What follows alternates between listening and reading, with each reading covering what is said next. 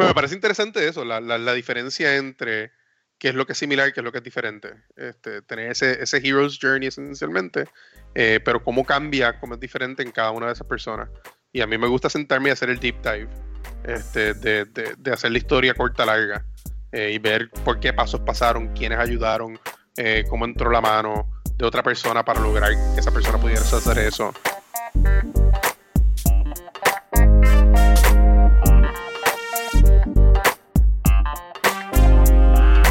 ¿Qué es la que hay familia? Mi nombre es Jason Ramos y bienvenido a Mentores en Línea, un podcast donde hablamos con empresarios e influencers responsables por las marcas más destacadas, para que así conozcas quiénes son tus mentores en línea. Y en el episodio de hoy tengo a Pablo Tirado y yo creo y, en mi opinión, Pablo es el primer podcaster de negocios en Puerto Rico. Así que bienvenido a Mentores en Línea, Pablo. Gracias. Este, yo no sé si soy el primer podcaster de negocio en Puerto Rico, pero definitivamente tengo que haber sido uno de los primeros. Tú empiezas para cuando yo me, yo conozco quién es Pablo para el 2016. Yo no sé si tú te acuerdas de este evento. Cuando presentamos Product Hunt Puerto Rico en Sagrado. Diablo. Sí, sí, me acuerdo. pues el, el, que estaba ahí, el chamaco con camisa negra, era yo. Hace diablo, hace 5 o 5 años. Pero ¿tú fuiste, que me, tú fuiste que me dijo como que yo voy a montar un negocio y yo quiero aparecer en, en, tu podcast. Probablemente. yo me acuerdo, yo me acuerdo todavía de, esa interacción. Eh, fue en ese mismo evento, vino alguien y me dijo, mano, a mí me encanta tu podcast, yo lo escucho todo el tiempo y mi gol es montar mi propio negocio para poder hacerlo lo suficientemente importante, este, como que cool, para poder estar en tu, en tu podcast. Pues no, no creo que haya sido, porque yo me enteré, ahí fue cuando yo me enteré de Pablo Tirado, quién era. Que existía, okay, Exacto. Cool. Pues a mí, a mí te, digo que ese momento fue para, para mí, fue, fue como que, wow, en serio, la gente como que se coge en serio el, el, el showcito raro este que estoy haciendo. ¿Cuándo eh, empieza ese showcito raro? Pues mira, el primer episodio yo lo grabé en el 2015, o sea que no fue ni tan ese tanto tiempo, digo, dependiendo de cómo uno defina mucho tiempo, ¿verdad? Ya van cinco años. Ese primer episodio yo lo grabé con Giovanni Collazo. Y yo me acuerdo que lo que había hecho en aquel momento, si esto fue en el 2015, yo llevaba como tres años casado, este, yo me casé en el 2012.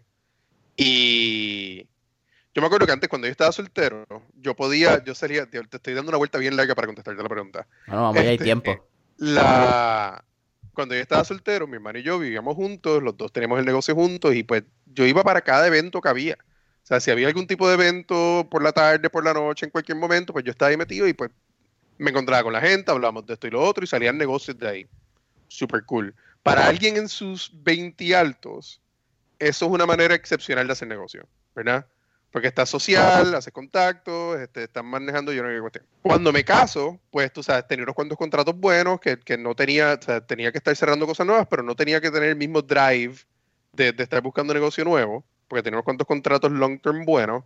Pero cuando se cayó uno de esos, que era bastante esencial, pues yo necesitaba de nuevo pues ponerme, ponerme a irme en full drive. Y entonces, pues, tú sabes, mi esposa después de, de unos cuantos meses, donde, donde yo estoy yendo básicamente a tres eventos semanales, me dice mira Pablo, o sea, tú, estás casado, tú no puedes estar, o sea, tú no puedes estar en la calle todo el tiempo. ¿Qué tú te crees? ¿Qué tú te crees? Ah, tú no puedes estar, tú no puedes estar de pari todo el tiempo.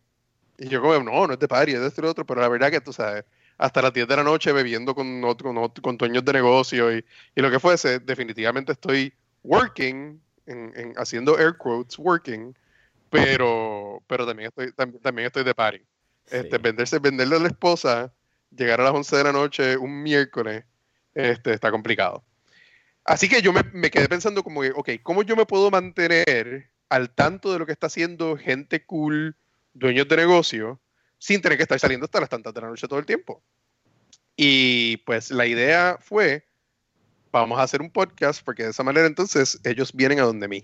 Y de esa, ese fue el, el source de la idea eh, originalmente. Yo me metí en el grupo de Startup After Hours y pregunté quiénes son las 13 personas que más están haciendo por el ecosistema ahora mismo.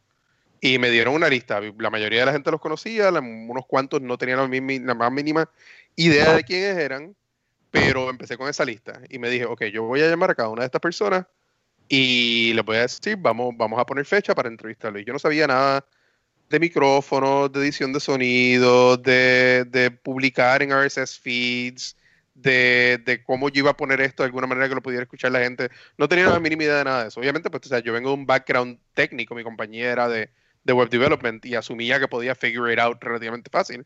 Pero la primera llamada que hice fue a Giovanni Collazo, que es el dueño de, de Alias Payments, este, de, que son los que hacen gasolina móvil y, y Puma FastPay. Eh, yo he colaborado un montón de veces con, en- por los años hemos colaborado un montón de veces eh, en, en un montón de proyectos diferentes.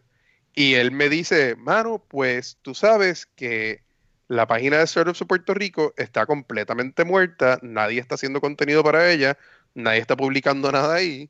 Y yo, José, José Padilla, que es su- e- era y es su socio, y yo estaba, y él estaban hablando de que un podcast, un show o algo para poder tener contenido recurrente pues, sería una buena idea. Así que synergize instantáneamente. Él me dijo, voy a hacer up toda la página para que entonces te, te- te- te publique el podcast a los RSS feeds, que entonces este, lo puedas publicar por medio de WordPress y esto y lo otro, y me hizo el setup completo de la parte técnica de publicarlos, y yo pues, awesome, no me tengo que preocupar de eso. Y aparte de eso, pues como eh, él es parte del porte estandarte de lo que es Startups de Puerto Rico, eh, me dijo, y vamos a hacerlo el podcast oficial, el oficial de Startups de Puerto Rico. Y yo, bueno, perfect. Y ese fue el source. Yo, una vez tenía la lista de 13, pues me tuve que enseñar how, do you, how to podcast. Eh, y poquito a poco. Va- Vamos a disectar esa historia porque hay demasiados elementos cool. De verdad, yo creo. Y, y, y va- en verdad, lo que te dije al principio, va a ser una conversación bien cool. Creo que Seguro. tiene uno mis, mis respetos, que es algo bien, para mí importante mencionarlo. El conocer a Pablo desde que Gracias. yo entré a, a la escena y que todo el mundo me dijera, ese es el que sabe, ese es el viejo aquí. Tú tienes que conocer a Pablo. Y pues tenerte aquí hermano. es un placer. Está, está, está gracioso porque justo antes de que empezáramos a grabar, tú me dijiste, como estaba teniendo la conversación de lo weird que es ponerse viejo.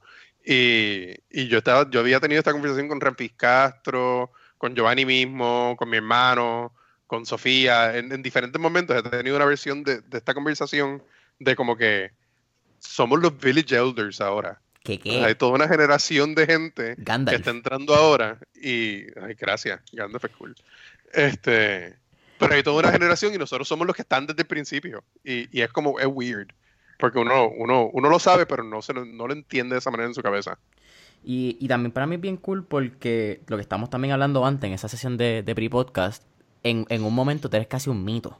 Ay, tú- gracias. Tú, tú desapareciste por un tiempo y la gente era y Pablo. Y llegó la cuarentena y fue Pablo is here. sí Pero- eso ah dale Eh, no, no, mano, es, es cool, vamos, vamos a meter mano. Hablas de, de ese negocio con tu hermano. El episodio número 3 de Mentores en Línea es tu hermanita, es Laura Tirado.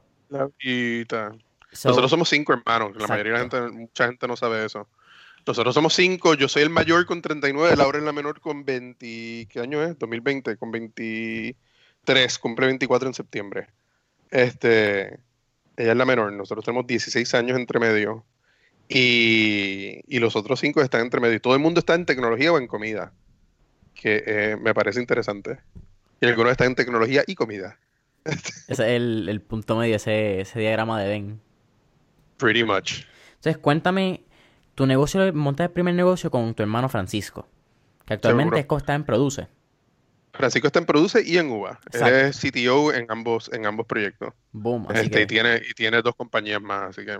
eh, ya saben que pueden menos. aportar aquí a, a la economía local con uva y con Produce. Y ahora que estamos en delivery, Definitivamente, eso es bien importante. definitivamente. Y, y- y no sé si tú haces follow-ups, pero sería un follow-up interesante porque de la manera que los ha afectado la cuarentena eh, ha sido bien, bien cool. Yo, de hecho, me, me- para esta temporada del podcast eh, hice la entrevista con, con Cristal, la socia de, con Cristal Díaz, la socia de Francisco en Produce, y, y la manera que han tenido que responder a la cuarentena ha sido, ha sido bien cool.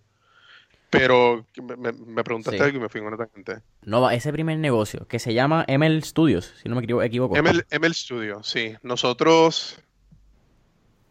Ya lo dando rewind, ok. Son 15 años ya, wow. Eh, yo estaba en la UP y estaba estudiando política. Yo iba a ser, yo me iba a ir por la ruta de abogado, ¿verdad? Porque pues en ese momento uno dice, pues, tú sabes, hay que ser profesional. Te puedo ver como abogado. Yo me puedo ver como abogado también. Ahora, ahora que estoy más viejo y, y mi esposa de hecho es abogada eh, y, y tengo, tengo, tengo tantos amigos abogados que yo digo medio de chiste, medio en serio. Tengo un trading program de dos abogados por un médico en amigo. O sea que yo quiero dar dos abogados y recibir un médico para tener médicos de amigos porque o sea, ya uno está entrando a los 40 y tener amigos médicos es bueno. Abogados son Eh, buenos cuando, cuando eres problemático. Sí. Y ya yo no soy problemático, así que no tengo que preocuparme de nada de eso. Pero como ahora tengo una abogada living, pues no me tengo que me tengo que preocupar hasta menos. Eso está check. Eh, sí. Pues yo iba a hacer, el plan era terminar eh, política, irme a estudiar derecho. Y yo de hecho estaba haciendo, en el 2005, yo estaba haciendo el internado Córdoba y Fernós, que es un programa del Senado de Puerto Rico que todavía existe y, cualquiera que esté en edad universitaria en Puerto Rico les recomiendo que soliciten porque es una experiencia impresionantísima. Eh, pero pues, el internado básicamente lo que hace es que envía a estudiantes puertorriqueños interesados en política, interesados en, el sistema político, eh, a trabajar en el Congreso de los Estados Unidos. Y yo estuve cuatro meses básicamente con, eh, en la oficina de, Joe Serrano, congresista del Distrito 16 de Nueva York, el que está justo al lado del de Alexandria Ocasio Cortés. Así que tenemos dos puertorriqueños en Nueva York, uno al lado del otro. Y en ese periodo de tiempo, mi hermano había montado ML Studio con, con otros, dos, con otros dos socios, eh, eh, que en aquel momento eran Gustavo Alberio y, Luis Viera. Y cuando yo vuelvo, ellos habían acabado de montar eso. Este, lo habían acabado de montar y, y cuando, cuando llegué, básicamente ellos dijeron, mira, nosotros necesitamos a alguien que vaya y hable. Que hable con los clientes, que les venda cosas y ese tipo de cuestiones. Y ahí fue como, y ahí, y ahí fue cuando yo me uní a la compañía. Eh, esa compañía corrió, digo, técnicamente sigue corriendo, hay algunos cuantos proyectos que están bajo ella. Eh, pero corrió hasta el, yo estuve envuelto en ella hasta el 2015 activamente, del 2005. Así que fue una década donde estuvimos, donde yo estuve con, con ML Studio. Y mencionas que ML Studio hace desarrollo web. Y para pues hacer desarrollo web en el 2005. Eso es, y pensarlo. Eh, para mí eso, bueno, yo tenía 6 años, tampoco podía pensar mucho en aquella época. pero debe ser al caro era weird porque en aquel momento habían habían como dos players grandes. Las agencias de publicidad todavía no estaban really envueltas con web en el 2005. Eh, mucha gente, tú sabes, en el, en el 2005 era cuando estaba empezando a pasar lo que en aquel momento le llamaron Web 2.0, eh, que fue como que el, próximo boom de tecnología interesante después del dot-com bubble eh, en el 99-2000. Eh, y nosotros como que empezamos en ese momento. En aquel momento habían dos players grandes en lo que tenía que ver con, con, web design, que era como, o sea, era web design, development en verdad era como meh en, en aquellos tiempos. No era cool. Pero no, no, no es que no era cool, es que verdaderamente la, la mayoría de la gente pensaba en el internet como web pages, ¿verdad? Una página de internet. Y entonces eran como o sea, la gente lo concebía como yo necesito un brochure para poner, en, para, para poner en el internet. La idea de que tuviese funcionalidad y que fuese una herramienta de negocio empezó, o sea, empezó a entrarse en la cabeza los dueños de negocio más o menos para esa época. Eh, pero en aquel momento habían dos players grandes que eran Futuro E y Anexo. Y ellos eran los que estaban haciendo la mayoría, la mayoría de las cosas. Eh, y nosotros entramos en ese, en ese mismo, en ese mismo periodo de tiempo. Y pues como cualquier negocio, empezamos Friends and Family. Este, el tío de Luis tenía una compañía que se llamaba Coneco. Este, yo no sé si Coneco sigue, pero no, me sorprendería. Ellos hacen válvulas industriales. Y para lo que lo querían era para básicamente recoger eh, información de contacto de gente que estuviese interesada en la página de internet. Y nosotros hicimos este proyecto. Sí. El primer proyecto interesante que, que, que, yo creo que estuvo cool que hicimos fue para la Federación de Póker de Puerto Rico. Este, que eso, pues, en aquel tiempo, en el 2005, poker era como, wow, poker. Estaban hablando hasta de incluirlo en la Olimpiada. Yo no sé si todavía es una cosa. ¿Qué? Eh, sí, hubo un viaje. Es que tú, eras muy chiquito para eso, pero más o menos para esa época, 2005, 2006, había un fat de poker que habían como 17 shows de poker en, todo, en todos los canales. Eh, el World Series of Poker era como un huge deal. Eh, Party Poker, que era una de las compañías, nosotros estamos en comunicación con ellos eh, que era una compañía basada en Gibraltar rarísima. Eh, pero entonces en Puerto Rico se hizo la Federación de Póker de Puerto Rico y se hacían eventos, torneos donde la gente iba y, y, se hacía un torneo después del otro y entonces el que ganaba eran brackets y toda la cuestión. Y en ese momento los dueños de los que estaban corriendo la Federación de Póker nos dijeron vamos a hacer, vamos a desarrollar un bracket system para que la gente pueda, pueda track dónde están dentro de toda la cuestión y eso fue uno de los primeros proyectos como, como interesantitos que nosotros trabajamos. Y más que en el momento nos gustaba jugar poker, así que íbamos y jugábamos de vez en cuando y perdíamos los 20, 30 pesos que costaba eh, hacer el buy-in. Diablo, en aquel momento. Eh, sí, eso es todo divertido. Pero hacíamos ese tipo de proyectos. Después, según fue pasando el tiempo, yo me fui sofisticando, ¿verdad? Porque a los 23 años, primera vez que hago cualquier cosa, yo, tú sabes, no había un ecosistema to speak of. O sea, que yo no tenía mucho, no, no, no tenía como mentores contemporáneos que yo pudiese decir como que déjame hablar con esta persona y me va a ayudar eh, y, me, y me, va, me, va, a poder guide. Es que no existía lo que, hay hoy en día, que eventualmente lo vamos a hablar. Verdaderamente no. Sí, verdaderamente no existía. Yo por el, por el, por el camino conseguí dos mentores buenísimos que, que me han ayudado dramáticamente eh, a formar quien yo soy como una persona de negocio. Eh, que fueron Pablo Rodríguez, que es el dueño de, de Factoría, Don Pablo, este, Candela, unas cuantas, en aquel momento Rumba, y tuvo unos cuantos hoteles también. Eh, y Javier Lamoso, que, que en, en, el momento que nosotros nos conocimos, fue el día en que Movistar se convirtió en Open. Ese día fue en el día que nosotros nos conocimos. Yo no me acuerdo haber visto Movistar. No, probablemente no, Dios mío. Mano, you're making me feel so old. Bueno, me siento que voy a acabar sacando el bastón antes de que se acabe la entrevista. You have experience. Este... Pero ellos dos me ayudaron muchísimo y, y, y son personas bastante diferentes y, y su, su, concepto de cómo hacer negocio, los dos son very successful businessmen y, su concepto de cómo hacer negocio es, eh, es sorprendentemente diferente y sorprendentemente similar, que, que, a mí siempre me ha parecido interesante. ¿Por qué? Porque me interesa esa parte de que uno está en el hospitality industry, ¿verdad? Sería la... Sí, y, y, nightlife, con barra. Y el otro está en tecnología. El otro está así en telecomunicaciones Exacto. y vienen de dos rutas, vienen de dos rutas bien, bien diferentes. De hecho, lo, los dos tienen entrevistas en, en, en, mi podcast, así que si les interesa pueden entrar ahí. Eh, pero así, shameless plug y todo eso. Pero... No, no, zumba, zumba promo por ahí para abajo. fueron de los primeros episodios que hice, obviamente, porque ambos fueron mis socios en diferentes momentos. Pero Pablo viene, o sea, el primer negocio de Pablo Rodríguez fue vender correas en la luz. Eh, eso. Y de ahí sacó los chavos para montar a Don Pablo y en Don Pablo Don Pablo hizo una, para, para montar a Don Pablo hizo una promo en, en la gran regata Colón 92, este, donde hicieron un, bote gigante, un, un, top gigante de papayac. Y después con eso Don Pablo fue creciendo, entonces después empezó Candela y esto y lo otro, y me ha montado varios negocios de barra y, y de música, y él está bien envuelto en la parte de música y, y arte y, y, pues lo que uno se ve mientras está experimentando música y arte. Y entonces Javier viene completamente por el otro lado. O sea, este, él estudió Derecho en Fordham, trabajó en McConnell, eh, estaba trabajando deals de telecomunicaciones, eh, se va con un grupo de inversionistas a comprar espectro en el gobierno a, a nivel federal, eh, y así es como acaba dentro de Movistar, que también es una multinacional española, eh, y acaba corriendo el, el, la franquicia local. O sea que los dos vienen de, de, de, como dos mundos de negocios bien, bien disimilares. Pero, el drive y el work ethic y el aquí lo importante no es la idea, aquí lo importante es quién la ejecuta. Eh, de ambos lados, pues pude, pues, lo, lo, tienen bastante similar. Entonces, cuéntame, ¿dónde nos quedamos? ¿Estás costando mentores? Yo estaba brincando, estaba brincando para adelante y para atrás bastante. Sí, no, no, y, y, yo creo que así va a ser, vamos a seguir conectando. Nos quedamos en mentores, hablamos que fueron los que te formaron y estamos en ML Seguro. Studio.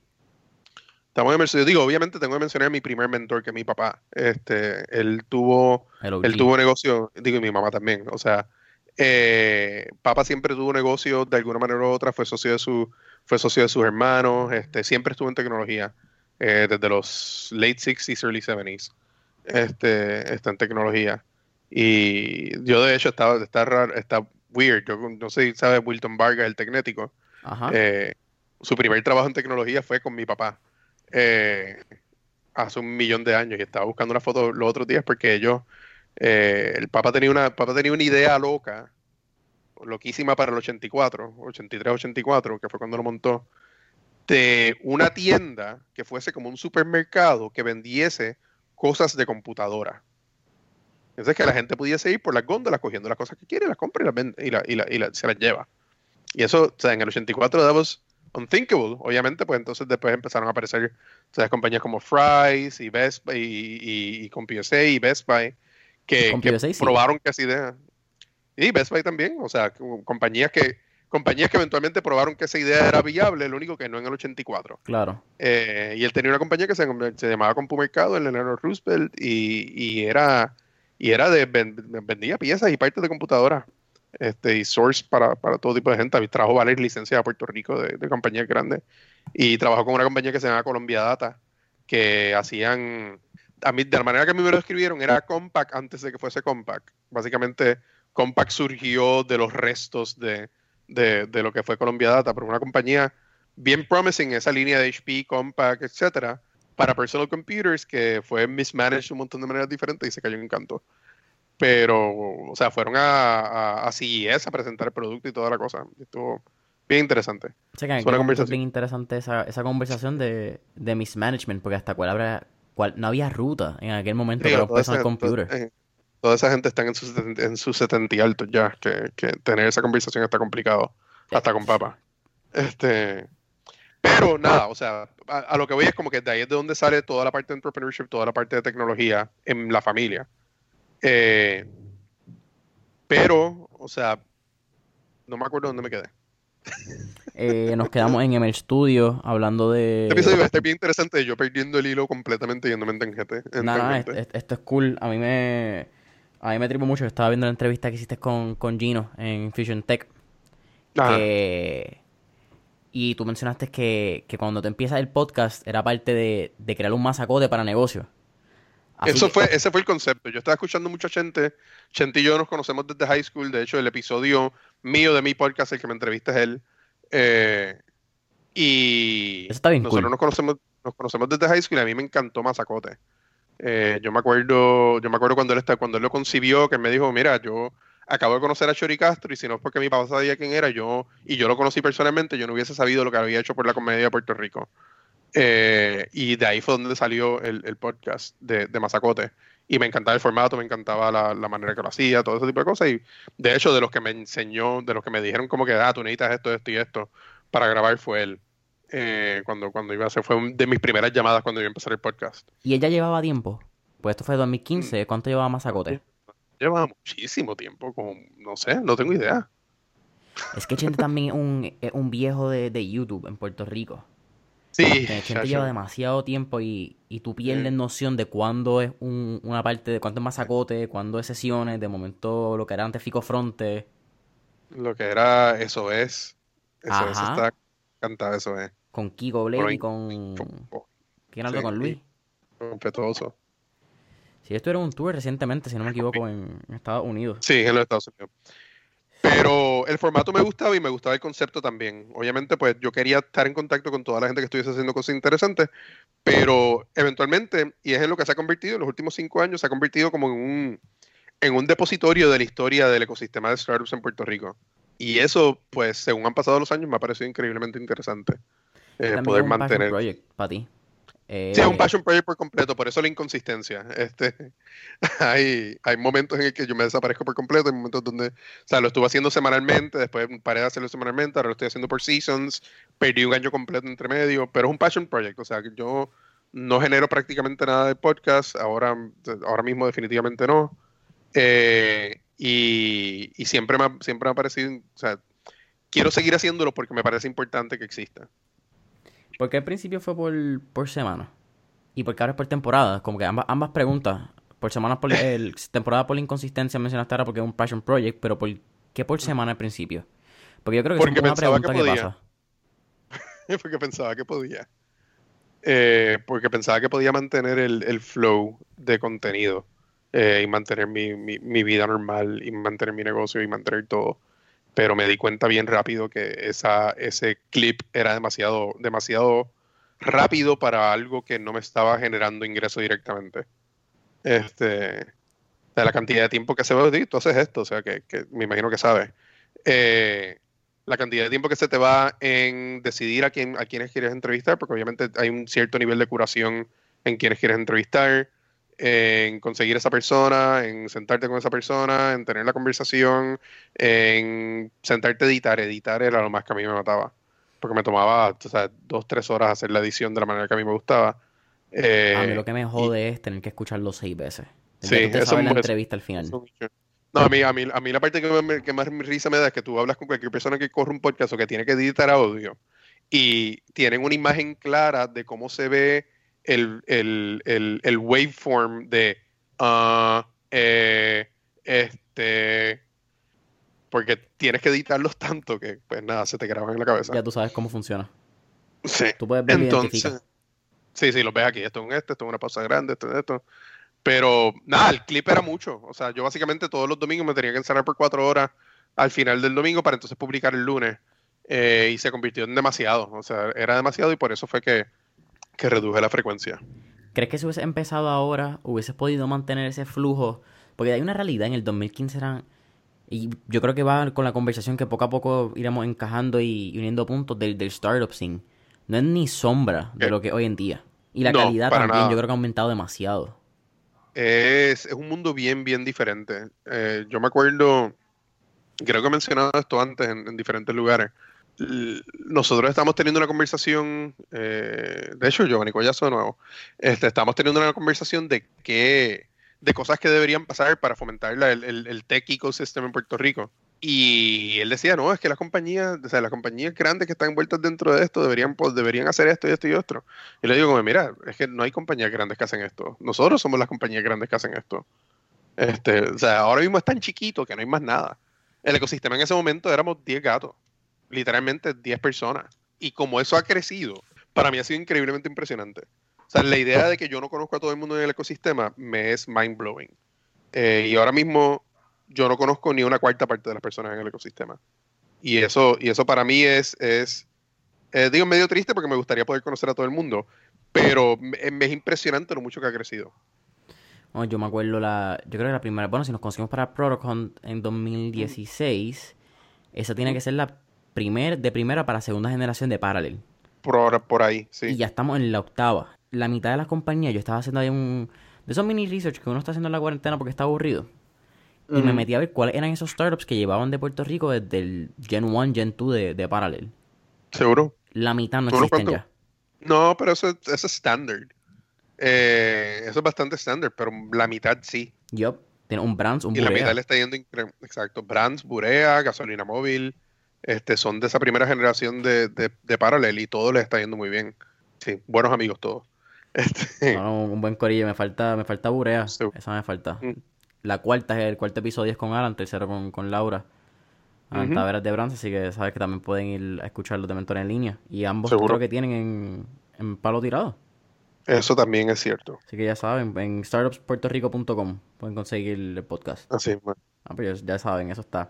Entonces, vamos a esa, esa parte del startup scene. Yo creo que también ha cambiado porque al principio en el 2015 tú podías pensar que un startup que nada más iba a ser 100 por 35 no iba a funcionar. O, o pensar que un negocio 100 por 35 con la mentalidad de Brands of Puerto Rico que pudiera conseguir una inversión era ridículo. Nosotros pensar, o sea, en aquel momento cualquier persona pensar en inversión eh, no- nos parecía absurdo. O sea, eso no era una conversación que estaba pasando de verdad. Eh, nosotros, no, es que no era ni el sueño, nos, nos parecía a todos que estaba tan y tan lejos que, que no, era, no era como una conversación seria que uno pudiese tener. Ahí, o sea, la mayoría de las compañías que estaban en, el ecosistema en ese momento, lo que estaban buscando era cómo yo monto una compañía que pudiese subsistir en, en- en el, en este clima, ¿verdad? Eh, porque eso es la otra parte, o sea, nosotros, Puerto Rico y, y- y los Estados Unidos en aquel momento, pero Puerto Rico en particular, nosotros llevamos una recesión desde hace 15 años, que no para, y ahora con esto para, o sea, durará más todavía. Sí, nosotros no paramos Eh, con María y con terremoto y... No, no, no, por eso. Este, O sea, que llevamos una recesión todo este periodo de tiempo y este ecosistema ha crecido dentro de una recesión, que para mí es más mind-blowing todavía, ¿verdad? Pues si tú dijeses que nosotros tenemos los recursos de Silicon Valley o tenemos los recursos de Nueva York, eh, de Manhattan, pues tú dirías como que, ah, pues sí, obvio, tú sabes, obvio que haya crecido. Pero aquí es lo opuesto, ¿verdad? Eh, y en aquel momento, pues, tú sabes, las compañías que se estaban montando era, era la mayor, o sea, una de las conversa, una de las primeras conversaciones que se tenía era en Puerto Rico, no hace sentido vender solo en Puerto Rico. Tú tienes que buscarte algo que, que tenga más appeal para tú poder venderle a, a todo el mundo afuera. Pero, y para mí es gracioso, porque si tú miras de, esa, de esas mismas compañías que nosotros estábamos hablando ahora mismo, eh, de Gen 1 Parallel, las que mejor les están yendo son las que venden centralmente en Puerto Rico. O sea, Brands vende hacia afuera, pero vende al mercado puertorriqueño. Burea está empezando a expandir a México, pero hicieron su base en Puerto Rico. Este, tú sabes, Gasolina Móvil eh, ha expandido a Colombia y a diferentes partes de Latinoamérica, pero su fuerte y el, y el revenue generating está, está aquí. Sigue siendo aquí exacto. O sea, que la, que, que, que, no sé, como que prueba un modelo de negocio interesante donde Puerto Rico se convierte en un test market excepcional. Eh, y es bien lindo que mencionas algo porque mencionas para dónde han crecido. Y ha sido Latinoamérica, no necesariamente mirando al norte, que es lo que nos pasaba antes. Y yo creo que todavía nos pasa por, por colonialismo 101. Sí, seguro. No, y no solo, eh, sí, o sea, uno tiene la idea porque obviamente, pues, o sea, eh, ¿cómo es que, ¿cuál es la palabra que estoy buscando? Nosotros somos parte del territorio nacional de Estados Unidos, ¿verdad?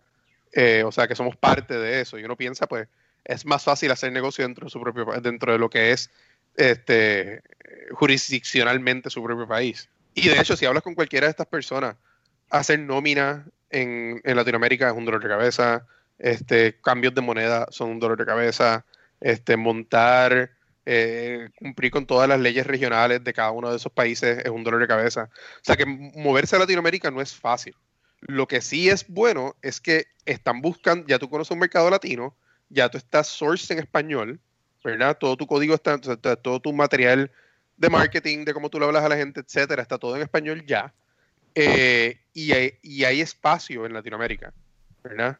Mientras en Estados Unidos, algo como, no sé, algo como gasolina móvil ya está resuelto en Estados Unidos, en general. Sin embargo, ellos me mencionan, Arnaldo, Arnaldo socio Giovanni, me dice que están expandiendo hacia Florida ahora. Este, y compraron una compañía en Carolina del Norte. O sea que hay espacio para crecer pero hay más espacio en Latinoamérica. Y es más fácil convertirse en, alguien significativo en, en, Latinoamérica que lo que es en Estados Unidos, donde hay competencia significativa en todos los espacios. Sí, es... Y México particularmente. Me, me intriga mucho que mencionan México, porque yo creo que llevo desde que empezó la cuarentena, en ahora que empieza el verano, gracias a Dios, porque también vamos a hablar de universidad. Eso es un tema que, que no hemos llegado, pero vamos a hablar. La universidad ya terminó, creo que en dos semanas se acaba. Se estaba buscando en eh, no, no, el semestre, tranquilo, no, no me ah, emociones todavía. No, lo termines todavía, no, no, no, lo terminaste todo. Tacho, me, me, emocionaste.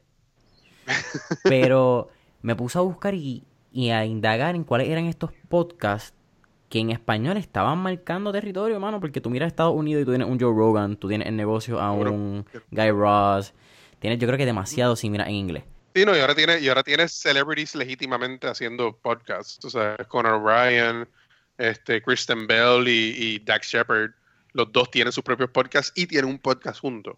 Eh, o sea que están creciendo en esa, en esa línea. Lo que fue, este, lo que fue Serial, por ejemplo, y This American Life y todo ese tipo de cosas, eso está bien establecido. NPR, eh, ya, ya cuando NPR entra, NPR no entra con un podcast que tú y yo creamos. Esto es intro con banda, sonido profesional, grabado en estudio. Una, producción seria. Y con gente que ya tiene tráfico, que eso es lo más complicado para crear un podcast. ¿Cómo tú mueves ese tráfico? Pero en español me di cuenta que es México quien pone el paso. Y lo pone con un guille que ellos lo saben. Eso es así. Y yo no sabía que era así. Entonces, de momento entro, empiezo a buscar el nicho empresarial y startups en Latinoamérica Startup 500 es en México. Y es como que, carajo, miramos para tanto para arriba, pero no necesariamente miramos México, que hablan español. Alan Taveras mencionaste en su episodio, porque tienen un Brands of México. Seguro. Y no sé, creo, creo que es tan interesante esa conversación. A mí, o sea, a mí me parece interesante, a mí me parece interesante, pero también me parece relativamente obvio. O sea, México tiene una población de 126 millones de personas. La Ciudad de México este, es como la quinta más poblada del mundo. Exacto. La, Ciudad de México tiene más de cuatro veces la población de todo Puerto Rico. Eh, Ciudad de México nada más. ¿Sabes? Que, que, que, que son, sí, o sea, hay unos centros de pobreza extrema, hay unos, unos issues significativos de corrupción, eh, pero son tanta y tanta gente. Hay un montón de dinero en México también. O sea, en México vive gente que es muy, muy adinerada, que tiene la capacidad de mover, de, mover la economía de la manera que, ellos quieran. Y pues hay mucha oportunidad por allá también. O sea, que no, no, no veo, no, o sea, me parece como claro que, que sería en México. Hay tanta gente que lo que hay. Es tan obvio. Y el tercer issue que podrían mencionar es un issue de seguridad. Pero igual, pobreza, seguridad y. ¿Cuál fue? Y corrupción yo creo que Puerto Rico no puede hablar nada sobre eso. no tenemos que caer, medio eso. Es la misma narrativa con, Colombia, con Medellín, que se ha convertido en un startup hub de Latinoamérica. Eso que Medellín es peligroso. Mano, y yo, no sé dónde tú vives, Pablo, pero por lo menos en, yo vivo en Carolina. Y hay noches que yo puedo identificar de qué residencia el público puede salir un tiro. porque obvio no está a la izquierda, no está a la derecha. Ok, pues pueden ser estos dos. esa, narrativa de que es peligroso, te pueden robar la historia en Sí, la verdad que eso, sí, eso, cada, cada, cada, todas las ciudades son peligrosas, eso no... si te enfocas en eso, lo vas a encontrar. Yo creo que... Y, sí, y, mucho del problema es que también cuando tú no eres de donde, cuando tú no eres de esa ciudad, tú no sabes, tú, o sea, tú no tienes el street smarts de esa ciudad. Eh, y pues se siente más peligrosa de lo que verdaderamente puede que sea. Eh, pero pues. Como cuando cada lugar gringo en la Loiza a las tantas de la noche. Digo, pues, ahora es parte de su home turf, así que saber qué se va a hacer. Sí, no. Ese, ese startup scene, ¿cuánto, ¿verdad? Empieza, empieza paralel para ese momento. ¿De también estaba el fideicomiso? Sí, el fideicomiso existe desde mucho antes. Este, fideicomiso, digo, por lo menos sé que existía bajo la administración de Fortuño. O sea, que estamos hablando... 2008. 2008, sí. Eh, y entiendo que existía bajo, bajo, bajo la de Aníbal también. Pero el fideicomiso era otra cosa. El fideicomiso, el fideicomiso está enfocado en la parte de research, en la parte de darle grants a compañías grandes, en la parte de, cómo yo jalo este, corporaciones enormes de, farmacéutica, etcétera, para que se queden o abran más proyectos acá. Eh, y era algo que no estaba, que no tocaba, no tocaba el día a día de, verdaderamente de nadie, de, ningún, de, nadie que uno se pudiese imaginar.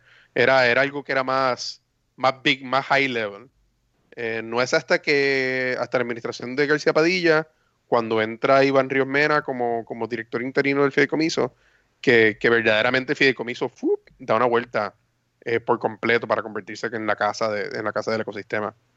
Eh, y no es hasta Parallel que verdaderamente eso, eso, eso pasa full. Este que fue ya con, con Lucy, con Lucy Crespo. Exacto. Pero en ese caso, Parallel no es el único que está, que para los que no sepan, para es una, una aceleradora de negocios. Se, llama aceleradora en español. Yo he tenido varias entrevistas con Sebastián, así que también la pueden buscar por ahí. Ahí está, entonces se eh, pueden educar un poco más de, del ¿verdad? de ese bio que intro que estamos dando. Porque en, en, Parallel tú coges 40 mil dólares si estás en la en el round, ¿verdad? En Parallel 18 coges 20 si estás en Pre-18. Pero muchas veces, que es lo que estamos hablando antes, tú no tenías un camino, un camino em, empresarial, esa ruda que es lo que ha construido Colmena y han construido otro lado del non-profit en el, en el startup scene de Puerto Rico, que yo creo que es bien interesante cómo se han construido dos vertientes, el que sigue siendo corporativo en Moneywise y el que se dedica a ayudar. Seguro. Y es, digo, y, y, estamos partiendo básicamente desde Parallel, pero esto es, o sea, ya habían esfuerzos más viejos que, ¿verdad? O sea, el primer Startup Weekend se hizo en, en Series Creative, eh, varios años antes. De hecho, vi, vi una foto los, antier de, de, cuando fue el primero. Eh, si me acuerdo correctamente, eso fue en el 2011. Sí, porque yo no estaba casado todavía. Eh, y ya ese tipo de eventos de vengan todos a sentarse y vamos a vernos las caras, quién está con quién es, quién es quién, vamos a colaborar, estaban empezando a pasar. Y ese, ese fue el ecosistema, o sea, esa fue la primera forma, el primer grupo que verdaderamente empezó a crear un ecosistema. Este, lo que trajo Parallel fue darle una legitimidad mainstream a lo que estaba pasando ya.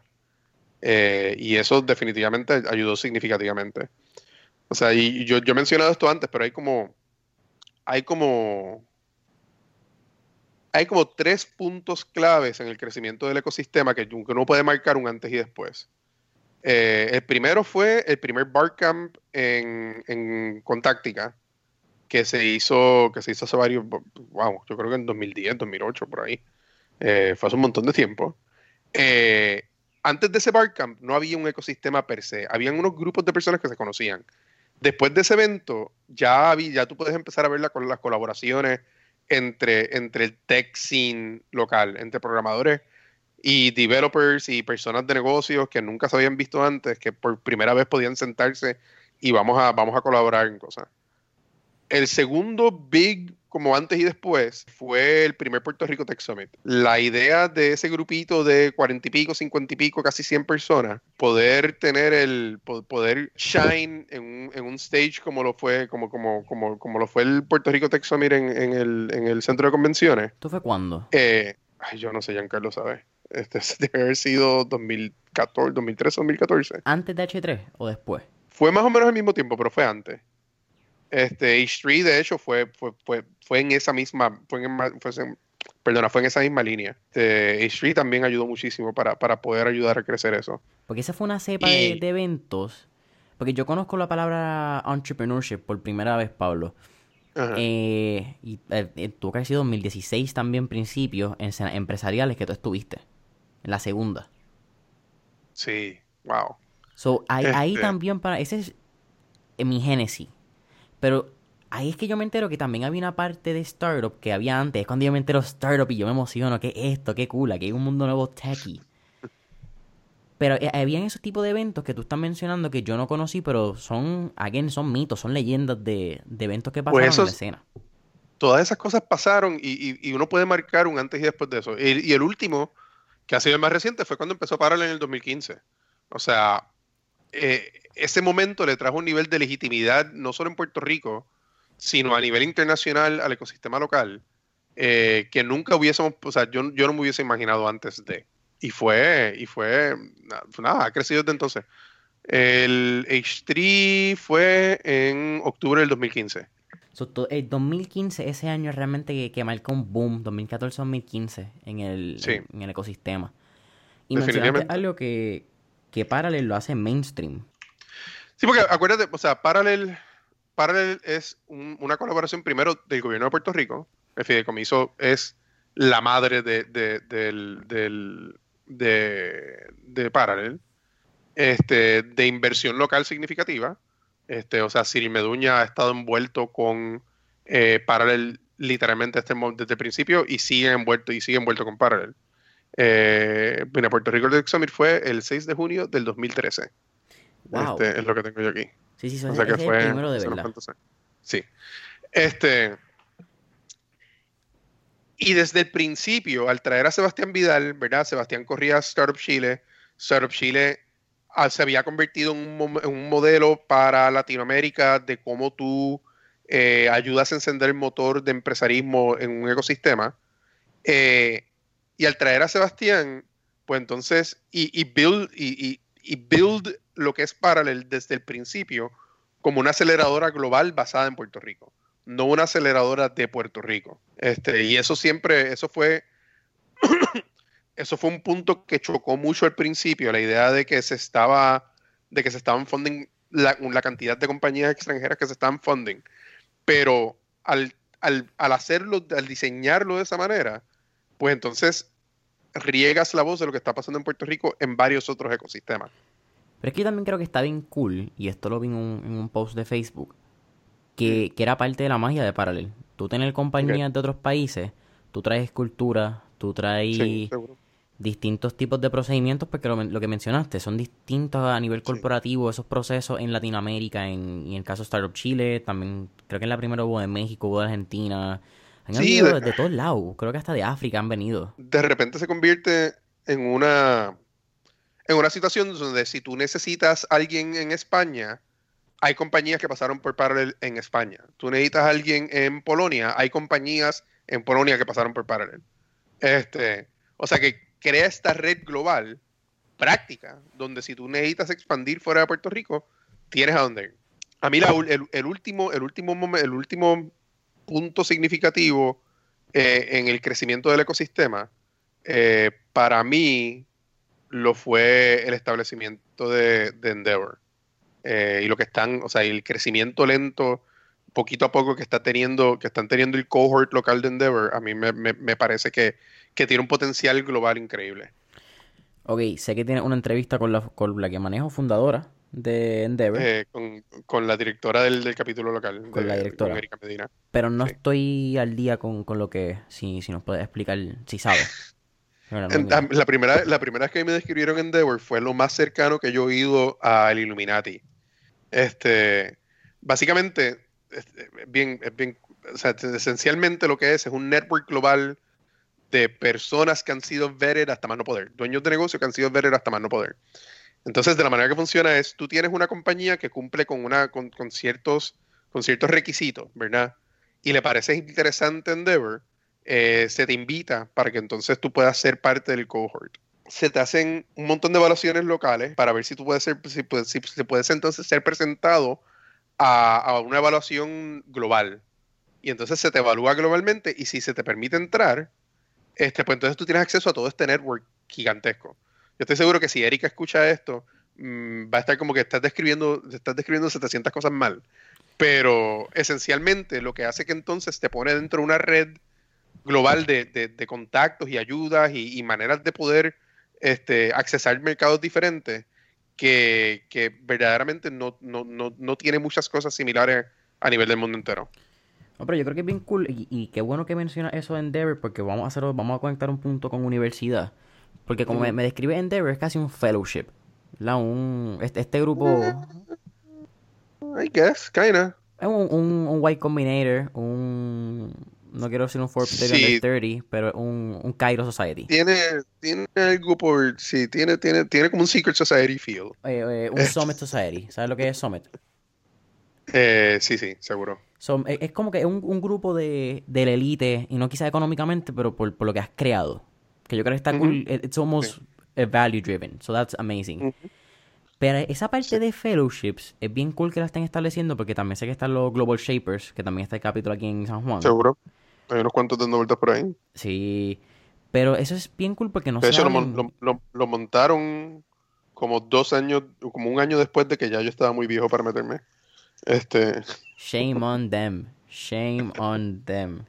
No, pero está cool. ¿Quién está ahí de...? Bueno, conocemos unos cuantos. No, no quiero mencionar Alan nombre, está pero... ahí. Este... Denis, Pedro. Denis, ahí hay unos cuantos, hay unos cuantos. Y shout a Pedro. Esa, esa entrevista la tengo que hacer, le voy a escribir. Pedro Cruz. Uh -huh. Ese, ese, ese tipo, como desde 2006, 2016 también lo conozco. Y siempre ha sido impresionante la visión que ha tenido con VR. Entonces, cuando todo el mundo pensaba que VR no iba a pasar, él estaba súper enfocado que eso era lo que ya estaba eh, pasando. Yo soy un super VR proponent, yo tengo mi, mi vibe aquí en casa y, y, me ha ayudado muchísimo durante la cuarentena. Tú también este, poder conect... Sí, poder conectarme, o sea, poder conectarme a, a Altspace y hablar con gente como si estuviese en el mismo espacio que yo ha sido increíblemente útil.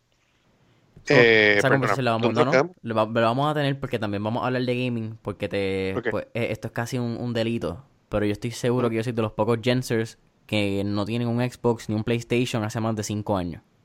Ok, wow. Pero en la PC por lo menos, ¿no? Porque me dijiste Tampoco. que tenías una Mac. ¿Quién juega en una Mac? Tampoco. Lo más que juego es Call of Duty móvil. Ay, ay, ay. Sí, sí, sí, desde el 2011, porque el último juego fue la Copa Mundial de FIFA del 2010. Yo me acuerdo del Waka Waka todavía sonando en el televisor. Ay. Pero nos quedamos ah. en, en, la parte de los fellowships. Yo creo que cuando vamos a la a universidad, y esto es, es, parte de una conversación que, que ese el doctor, doctor Sebastián Bonin, que es la, la más reciente, el 25, menciona que las la escuelas te ayudan a pasar ciertos boards.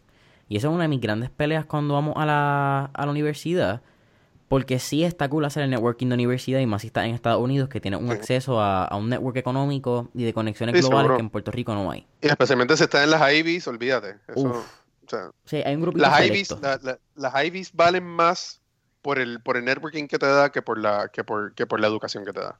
Yo, yo creo que es el valor de las ciudades, un, un Boston, un Washington DC que durante los semestres, eh, cuando llegan a verano y el momento llega agosto, la, la media poblacional baja tantos años por la cantidad de nuevos universitarios que entran. Pues ¿Seguro? son bien cool para ese tipo de network. Pero tú vienes a Puerto Rico y pública, privada o whatever quieran, ¿verdad? En que no, no, importa si es universidad, instituto, lo que a nivel educativo, no te mencionan, mano, hay gente, hay, hay grupos en Estados Unidos o en otros países de personas que pueden aportar a tu network. Y no se menciona quizás la importancia de, de pertenecer a este tipo de sociedades. Sociedades, eh, qué palabra fuerte. De grupos. Eh, es weird porque eh, tiene mucho que ver con... Hay una conversación de privilegio y de, y de acceso y de todo ese tipo de cosas que, que, que, es bien válida, pero yo creo que se consumiría del resto del tiempo que tenemos juntos. Eh, pero muchas de estas, o sea, yo por ejemplo, yo, yo, yo estoy bien consciente de que yo, de que yo nací y crecí y vivo en una burbuja de privilegio. Yo estoy bien consciente de eso. O sea, mis, papás los dos, mis papás los dos son profesionales.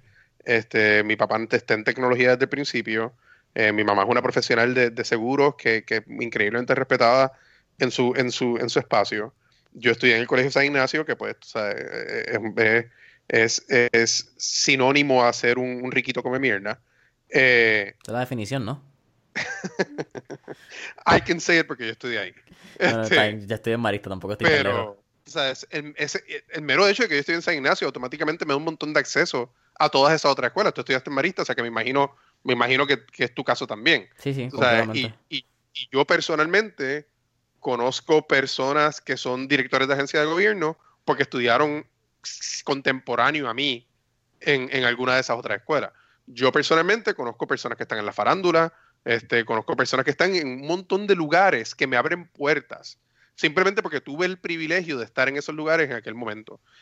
Y yo para estar donde estoy he trabajado muchísimo, he trabajado duro y he, y he tratado un montón de cosas diferentes, pero yo soy consciente que me hubiese sido dramáticamente más difícil si no hubiese tenido el privilegio con el que nací. Sí, hay unas puertas que se, que se abren más fáciles, a ponerlo así, porque no es que están dadas.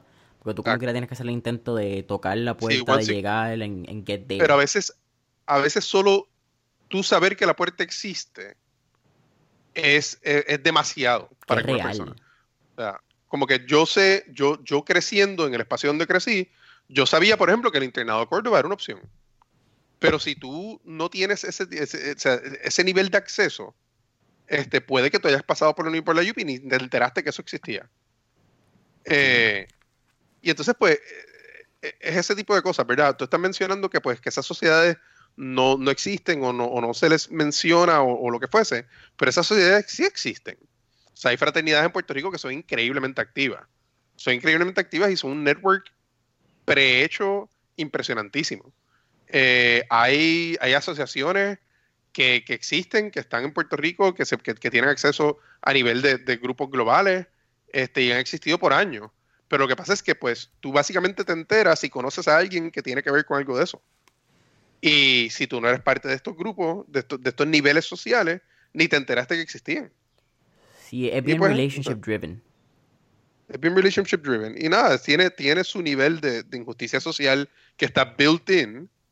eh, porque, porque pues ahí están. Pero yo creo que eso es algo bien cool que también ha, ha traído Colmena. Yo creo que Colmena Seguro. la, la ha hecho y bien eso, accesible. eso- a mí me, a mí una de las cosas que más me gusta del ecosistema es que se está tratando, se hace un esfuerzo bien consciente.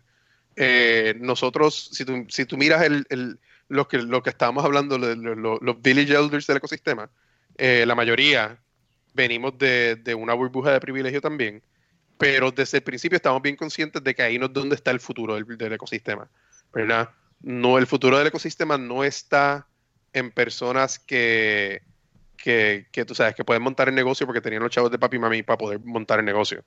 Este, ese es el pasado del ecosistema. El futuro del ecosistema está en nosotros, en, en- que el ecosistema pueda coger una persona, un, un- yo le llamo el universitario con la mala idea, en coger un muchachito que tiene una idea que no es una buena idea y convertirlo en una corporación con, con alcance global. Eso es lo que, lo que se está buscando que sea el ecosistema. Y todo el mundo, todo el mundo, todo el mundo que está dentro de ese ecosistema, no importa el nivel de acceso que tenga, no importa si es un pelado, si es un billetú, lo que fuese, todo el mundo está dispuesto a ayudar.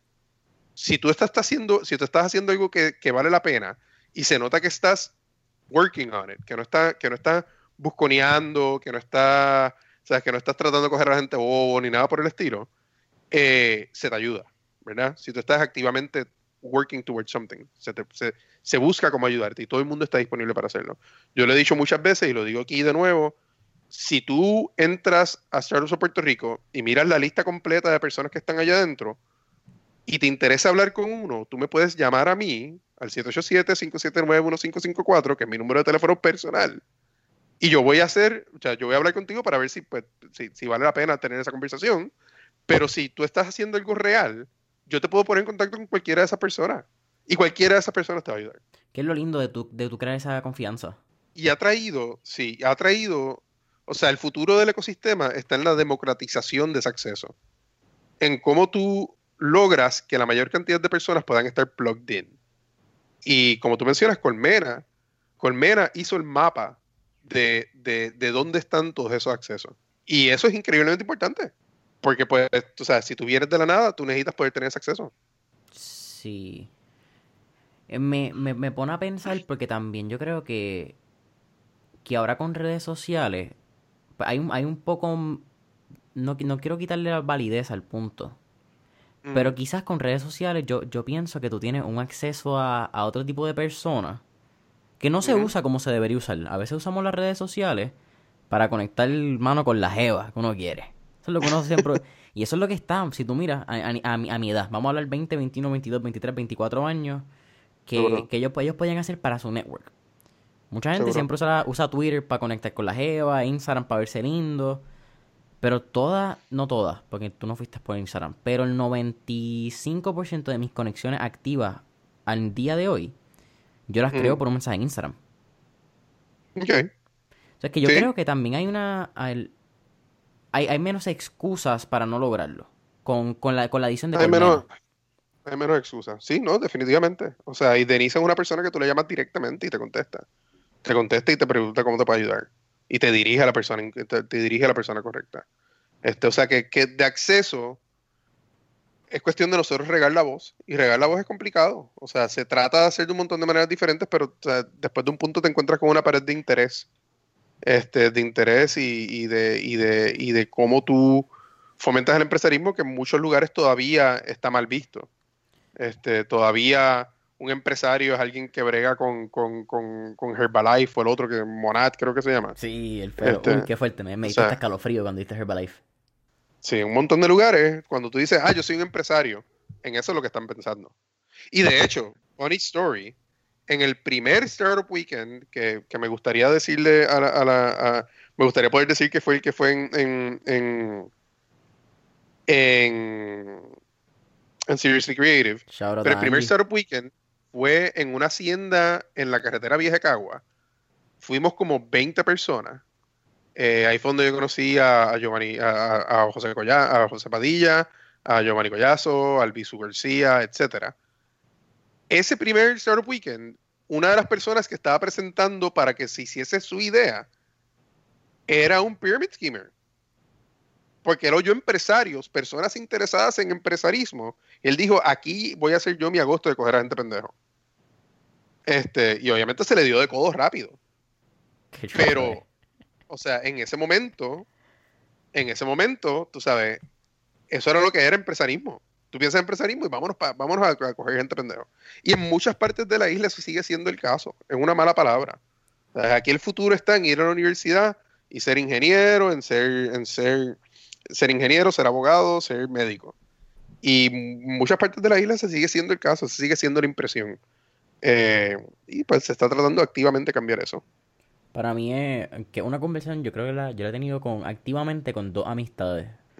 Y estábamos hablando que, que una de las raíces, en, en mi opinión, de ese problema de, de crear profesionales es mucho por Ujú. la, la instalación de la 936 el siglo pasado. Como que habían No, trabajos no- de, de es buen parte pago. de eso. Y, y es parte de eso y es parte generacional porque, o sea, en la promesa de... Aquí nos estamos yendo deep en otra dirección por completo. No, pero esto bueno que Eh, política, vamos allá. Estuviste en Naciones. La... Yo estuve en Naciones, seguro estuve en Naciones. Por eso es que Fui a y todo, gané. Yo gané en Namon. Uh, este- en Wamunk, pero entiendo el orgullo de cómo te llaman y, y, y te crees que eres el duro en, Te dan en el seguro. Uh, es dura. Ya, ya. Eso fue... Anyway. La... Uno se siente, uno se siente bien, bien importante a los 16, 17 años. Hacho, ¿qué qué? Eh. Eso es mejor que cualquier medalla que te van a dar en año senior. La graduación, no importa. Este. Mira, hubo una promesa, una promesa que se hizo en los 80 y, y en los 90, que era básicamente todas las estadísticas decían, si tú vas a la universidad, el, tu futuro va a ser mejor, ¿verdad? Tú cogías, tú cogías los números de todo el mundo que se había graduado, pongamos que en 1970, tú haces un estudio donde tú dices, vamos a coger a toda la gente que, se, que, que fue a high school, toda la gente que fue a universidad, toda la gente que se dropió, toda la gente que nada más estudió elemental, toda la gente que tienen doctorados y maestrías, etcétera, ¿verdad? Y tú tiras una línea directa, ¿cuánto se gana esa persona over your lifetime? Sin duda alguna, había un brinco significativo entre high school y college, ¿verdad? Este, pongan en 1970. Tú hacías ese estudio en 1970 y de hecho lo haces todavía y, y tiende a ser el caso. Y entonces básicamente la idea genial que tiene todo el mundo en- en- en- a nivel federal es vamos a hacer la educación universitaria más accesible. Y ahí es donde verdaderamente empieza el boom de lo que son los préstamos estudiantiles. Que dicen, mira, si esta persona tenía el potencial de en el momento donde más ingreso tenía eh, generar 40 mil dólares anuales, pero si va a universidad puede ahora en el punto más alto generar 80 mil dólares, vamos a darle un préstamo porque no los va a poder pagar de vuelta, porque la universidad le va a dar, le va a dar la capacidad para poder repagar eso. Eso es el la misma venta de lo, del Prime Mortgage en, el, dos- la- en esa época del 2008. Pretty much. ¿Cuál es el problema? Que crea un glot. Crea un glot donde tú dices, cualquier grado universitario yo le voy a dar este dinero. Cualquier grado. Y si tú decidiste irte a la universidad más cara en los Estados Unidos a estudiar underwater basket weaving, este, y tú tienes un grado, mira, o sea, yo, yo tenía un amigo cuando yo estaba estudiando en Texas que tenía un doctorado en un tipo de cerámica que hacían los incas en un periodo bien específico de tiempo. Tú sabes, y el tipo trabaja en Subway. Porque hay, una cantidad bien limitada de cosas que tú puedes hacer con eso. Sí, Con sí, ese son grado. tan pocos empleadores. Como el gobierno básicamente está diciendo, mira, here's free money, go nuts, estudia lo que a ti te dé la gana. Pues entonces crea ese tipo de situación. Y eso es lo que ha pasado. De repente tú tienes una generación que tiene más college graduates que cualquier otra. Y ¿qué es lo que logra eso en un sistema de, en un sistema de, de, de- de mercado? Es que mientras más supply tú tienes, menos demand tienes. O sea, se cubre esa demanda. Y, y entonces pues le baja el valor el grado universitario. Y de repente cuando esa persona que antes iba a ganar 40 entra al job market, ya no tiene potencial de ganarse 80, tiene potencial de que ganarse 50. Y de repente esos 10 mil dólares adicionales no justifican, si son 10 mil dólares adicionales, no justifican el préstamo, el endeudamiento que tuviste que coger para poder conseguir esos 10 mil dólares adicionales. Aparte de que todo se ha puesto dramáticamente más caro. Porque si tú ibas a pagar la universidad en los 70s, en los 80s, cuando se hizo el policy alrededor de todo esto, eh, las universidades no costaban lo que cuestan ahora. Así que pues se convierte en una situación de un medio chicken and the egg que a la misma vez pues ha, ha traído otro tipo de problema, que es que al, al fomentar tú la universidad a un nivel donde todo el mundo tiene que ir a la universidad, eh, pones en segundo plano eh, plomero, electricista, albañil, este, o sea, otros tipos de, de skilled work que son full necesarios Necesario, exacto. son necesarios y pagan bueno, by the way, que son necesarios, pero que no requieren un grado universitario. Y yo creo que ahora mismo Entonces- también se desprecia eso. Porque tú puedes estudiar negocios, ¿verdad? Vas a la mejor universidad y, y esto lo hemos visto en, en- Yo creo que un caso bien lindo en Nueva York. Pero la mayoría de los millonarios en Nueva York tienen que ver o con uniones de... o son dueños de compañías de electricidad, de plomería. Y lo que tienen es que tienen un chorro de empleados. Pero son empresarios de, de un negocio de eso. Y yo creo que con el boom tecnológico que hemos tenido, por ponerle un... eh, Está el dot-com bubble, yo no, yo no viví el dot-com bubble. Bueno, lo viví, no me acuerdo pero más o menos tengo el- en la conciencia desde que Facebook explotó, donde yo creo que es un boom tecnológico que ha revolucionado el resto. Seguro. Y ahora todo el mundo quiere hacer algo tech. O, o vamos a hablar, Seguro. vamos a hablar al día de hoy. Dos Digo, pero que de la misma manera, no es, no es solamente que todo el mundo quiera hacer algo tech, o sea, tech ha in- se ha insertado en todas, en, todas las, en todas las industrias, True. de una manera que mucha gente no predecía. Eh, o sea, que ahora no importa lo que tú hagas, de algún momento, de alguna manera u otra hay una expectativa de tech. Es cierto. Lo que, lo que yo creo que tú, tú también estás añadiendo es esa parte de los nichos, que es bien lindo. Mientras las redes sociales y toda la evolución tecnológica ha añadido, ya no tú no tienes que hacer quizá un, un POS, que vamos a usar el, el caso que es Shopify. Antes la gente quería hacer un POS para todo el mundo. Shopify creó un. POS, aunque fue en el 2004, ¿verdad? Shopify es bien viejo dentro de esta, esta ola tecnológica.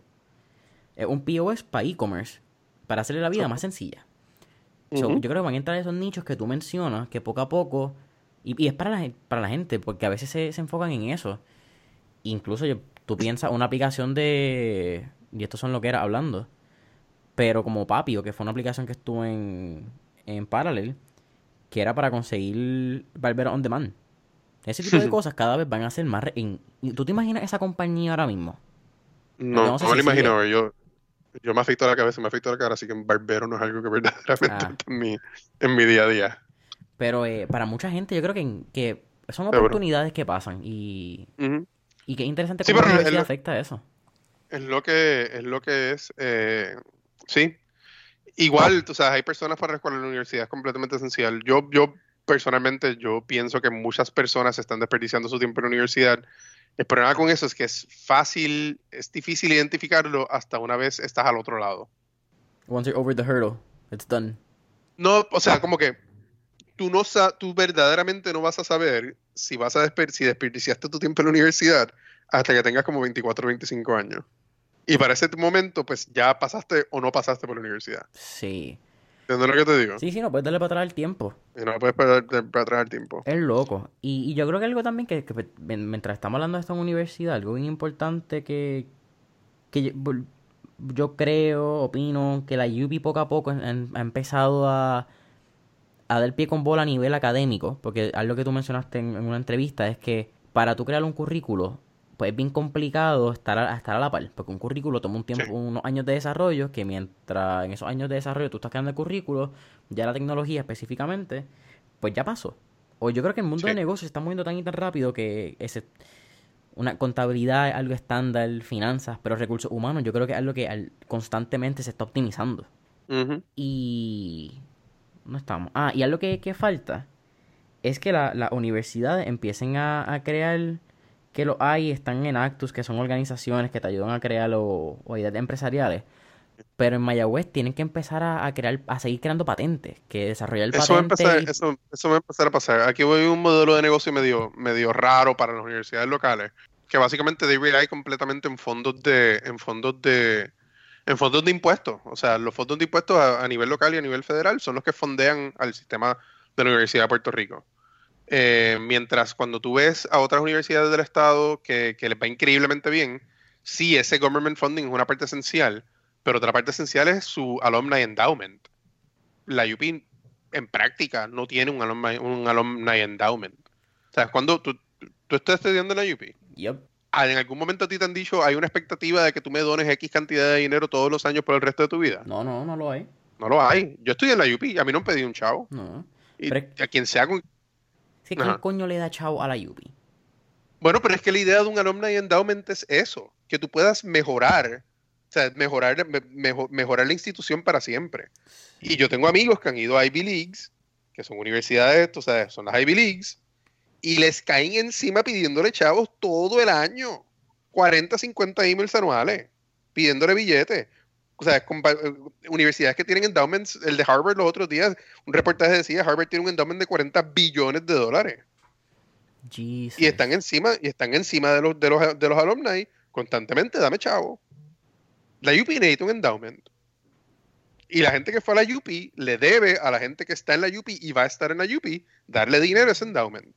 el otro la problema. UP tiene buenos exalumnos, como eso es algo bien importante. La, la UP tiene prácticamente la isla entera de exalumnos. O sea, sistema ¿Cuánta gente graduó la, el sistema, por eso el sistema del UPR? ¿Cuánta gente ha graduado el sistema del UPR en esta isla? Un fracatán de gente. Y lo otro es que no han tomado, o sea, Mayagüez debió haber tomado las riendas del ecosistema desde el principio. Si tú miras dónde están todos los ecosistemas globales significativos, están centrados alrededor de la universidad. Silicon Valley no sería lo que es Silicon Valley si no fuese por Stanford. Austin no sería lo que es Austin si no fuese por UT. O sea, e, es esencial tener una universidad que sea el ancla de eso. Nosotros no tenemos eso. Boston es Boston por este la cantidad de universidades que tiene. Seguro, seguro. si no fuese por Harvard y MIT y todas estas otras universidades que anclan ese conocimiento, no estaría donde está la cosa. Eh, y, pues nada, tú sabes, es, es complicado. Es complicado y cambiarlo va a ser complicado. Pero es complicado y es tan obvio, como tú mencionabas antes. Sí, lo que pasa, lo que pasa es que es complicado porque si tú vienes, yo, yo, yo he tenido un issue con Mayagüez desde hace un montón de tiempo. Yo no estudié en Mayagüez tengo muchos amigos que estudiaron en Mayagüez y le encantó su experiencia en Mayagüez. ¿Hangueaste en Mayagüez? Eh, poquito. Era un drive flag. Eso es cierto. Esa es único, la única mala.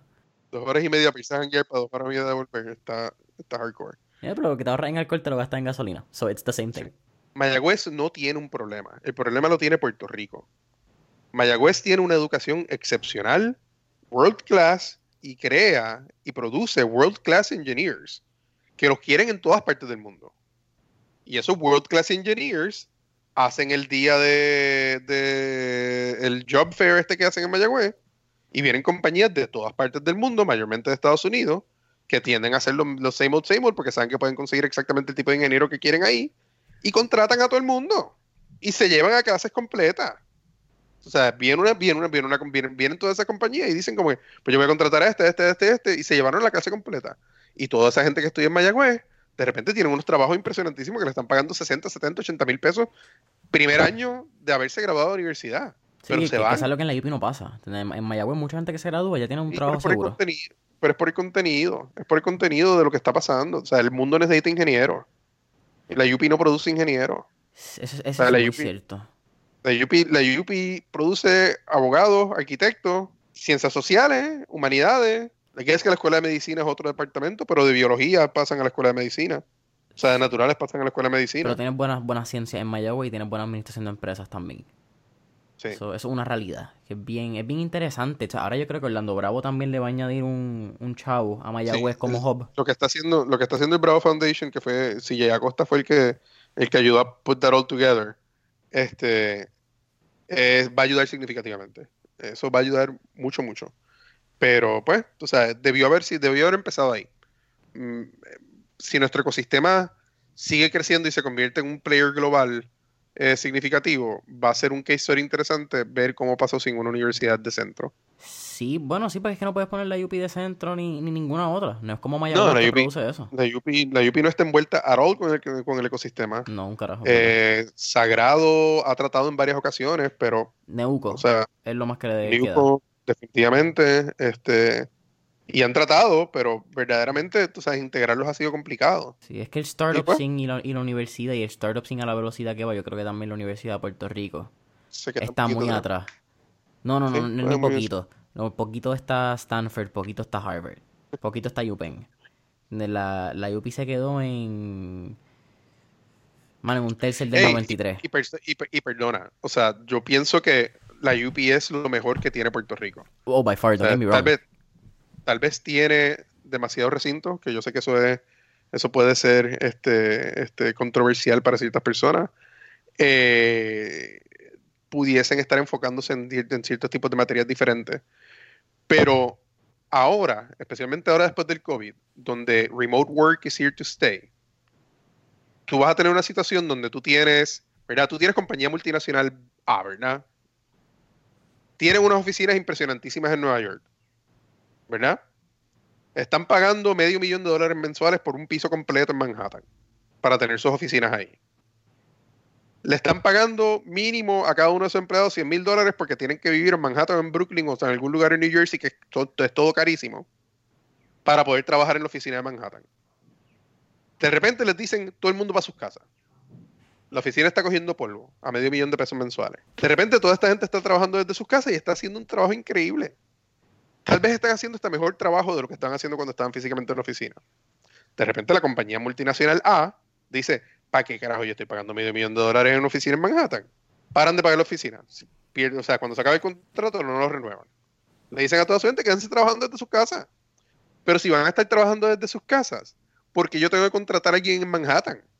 Que por el, que por el estilo de vida de esa ciudad significa que yo le tengo que pagar una cantidad mayor de dinero cuando puedo pagarle a alguien en North Dakota, o le puedo pagar a alguien en, en- Missouri, o le puedo pagar a alguien en Puerto Rico para que haga el mismo trabajo por menos dinero, pero por un fair wage either way, ¿verdad? Sí, e- eso, eso es loco también, porque cuando yo, cuando yo cuando a mí me mencionaban antes del, del COVID-19 globalización, pues yo pensaba globalización como uno poder, que, que es parte de lo que pasa actualmente. Que tú vas a China, creas un producto y de China te lo... pueden- no, no hay una barrera de con quién tú puedes hacer quizás Seguro. negocio. Sí. Pero se, realmente se convierte en una globalización digital. Donde simplemente ya no es físico. Tú estás compitiendo en un mundo laboral donde antes tú competías en un 100 por Global. 35 Seguro. o en dos ciudades. Y ahora estás entonces tú compitiendo. tienes, y entonces tú tienes a Puerto Rico, ¿verdad? Que tiene un sistema universitario que es bueno. La UP provee una buena base educativa. Este, el, el- problema de la UP no es de programa, ¿verdad? Los, profesionales que salen de la UP son, son, son de clase mundial. Ahí no hay duda. De repente tú tienes a Puerto Rico con una universidad increíblemente económica en comparación a nivel global, eh, a nivel de Estados Unidos, y tiene una población de, de- de- personas graduadas de universidad que son bilingües, que son ciudadanos americanos, que, que tienen, que, que- que pagan, que cobran menos de lo que, de lo que cobraría su equivalente en el mainland. Y si yo voy a estar cobra y si yo voy a estar pagando a una persona por trabajar desde su casa, ¿por qué no le pagaría a esta persona que está en Puerto Rico? Puerto Rico entonces tiene potencial de poder leverage a toda la gente que gradúa de la UP para poder convertirse en un centro de, de outsourced remote work. Sí, es bien. ¿Qué tú piensas que va a pasar con los coworking spaces y con, y con... Yo no, no, no tengo idea. Yo no he hablado ni con Sofía, ni con, ni con, ni con, ni con Marianne. Este, no, no sé qué va a pasar con los coworking spaces. Yo creo que va a ser, o, o va a ser un boom o va a ser un bust. Sí, está Este- en, en un make it or, or fail at this point. Sí, me, me parece que va a ser una situación o se van a ir por se, se- se- les va a ir increíblemente mal por porque la gente no está buscando este tipo de espacio porque están todos lockdown o lo opuesto como las compañías van a parar de estar buscando eh, lugares físicos permanentes van a tener un boom porque esas compañías de repente van a necesitar un conference o porque esas compañías de repente van a necesitar una oficina por un mes por cualquier cosa Eso va a ser lo Eh. interesante, tienes toda razón, porque yo pienso que el... Por un- no quiero poner un por ciento, pero vamos a ponerle un, un 30% de los abogados, ingenieros y otras personas que de momento cuando hacen una, una retrospección de, en- ok, ¿cuántos pies cuadrados realmente yo uso de los 1500 que estoy pagando 3500 pe- pies cuadrados al mes, 3500 pesos? Porque se supone que yo lo use como una carta de presentación cuando mis clientes vienen. Ok, ¿cuántos clientes vienen al mes? Nuevos. 10, y eso es mucho. ¿Cuántos repetidos vienen cada par de meses? Ya lo uno cada cinco meses. Ok, secretaria, 250 pies cuadrados como mucho. Mi escritorio, 30. ¿Para qué carajo yo estoy pagando? Y yo creo que va a haber una... Más el work from home, pero Sí. va- como quiera, va a tener ciertos clientes que tú vas a querer impresionar. O que tú vas a querer que, que entonces tienen la opción del coworking seguro Exacto. Sí, eso es bien interesante. Eso es una predicción Sí. aquí, ¿verdad? Que, que estamos teniendo en... va, va a ser one way or the other Sí. Mira, Pablo, llevamos ahí una, una hora y veinte. No te quiero molestar más. No, digo, yo estoy tranquilo, yo lo que no quiero es aburrir. Nada, nada. se- Seguimos, tú me dices. Porque yo... No, por mí no hay problema. Ah, pues vamos allá, vamos allá. Mira, va- vamos a hablar de una industria que yo, yo soy completamente analfabeta. Pero quiero hablarla porque nunca lo he hablado en el, en el podcast. Gaming. Ok. Cuéntame, que, que para un novato de gaming, ¿qué podemos esperar? ¿Qué, qué está pasando en la industria? Lo último que yo me enteré fue el chamaco que ganó como 3 millones en, en Fortnite y que Face Clan está levantando ya Serie A y Serie B. Yo no sé. Tío, yo soy un gamer medio raro, ¿verdad? Yo no, o sea, yo, yo, yo competitive online gaming a mí me parece como una cosa que es para profesionales de verdad. Este, ¿Is there such Y- a y- thing? Como profesionales de no, verdad. sí, obviamente there's such a thing. O sea, si tú te sientas, si tú te sientas a ver un juego de StarCraft de campeonato en Corea, eh, no hay duda alguna que esta gente son atletas. Este, el nivel de, endurance físico que tú necesitas para poder tener el, click per minute rate necesario para poder competir ese nivel eh, es real. O sea, e- es, legítimo. No, no, no, no es menos que lo que tiene un conductor de NASCAR. Este, eh, o sea, que este- y esta gente se gana unos premios impresionantes por eso mismo. Y ahora especialmente con el COVID, eh, mencionando a NASCAR específicamente, la primera carrera de NASCAR que hubo después de que todo el mundo tuviese que estar encerrado, la hicieron online. Porque esta gente todos tienen unos rigs de simulación de carro, de su carro, súper impresionantes en las casas. Y entonces lo que estaban transmitiendo era el juego. Tienes, eh, Con eh, profesional. Fórmula 1 también lo hizo. La Fórmula 1 también lo Ti- hizo. Tienes toda la razón. Pero es que, ¿verdad? Estos tipos ya a nivel tienen unos simuladores que, que son el mismo carro. Te sientas, tienes funciona todos los botones, te sientas, tienes el mismo movimiento, si frenas vas, Exacto. te vas para el boca. Eh. ¿Y qué, Yo qué no juega? sé, yo de hecho pues, posteé en el posteé en Facebook los otros días que yo no sé qué estaba haciendo la gente de, la gente que no son gamers. A mí a mí poder sentarme y explorar en Red Dead Redemption, en Fallout 76 ha sido, tú sabes, bien liberating porque puedo sentarme como que ir a lugares aunque esté sentado en casa.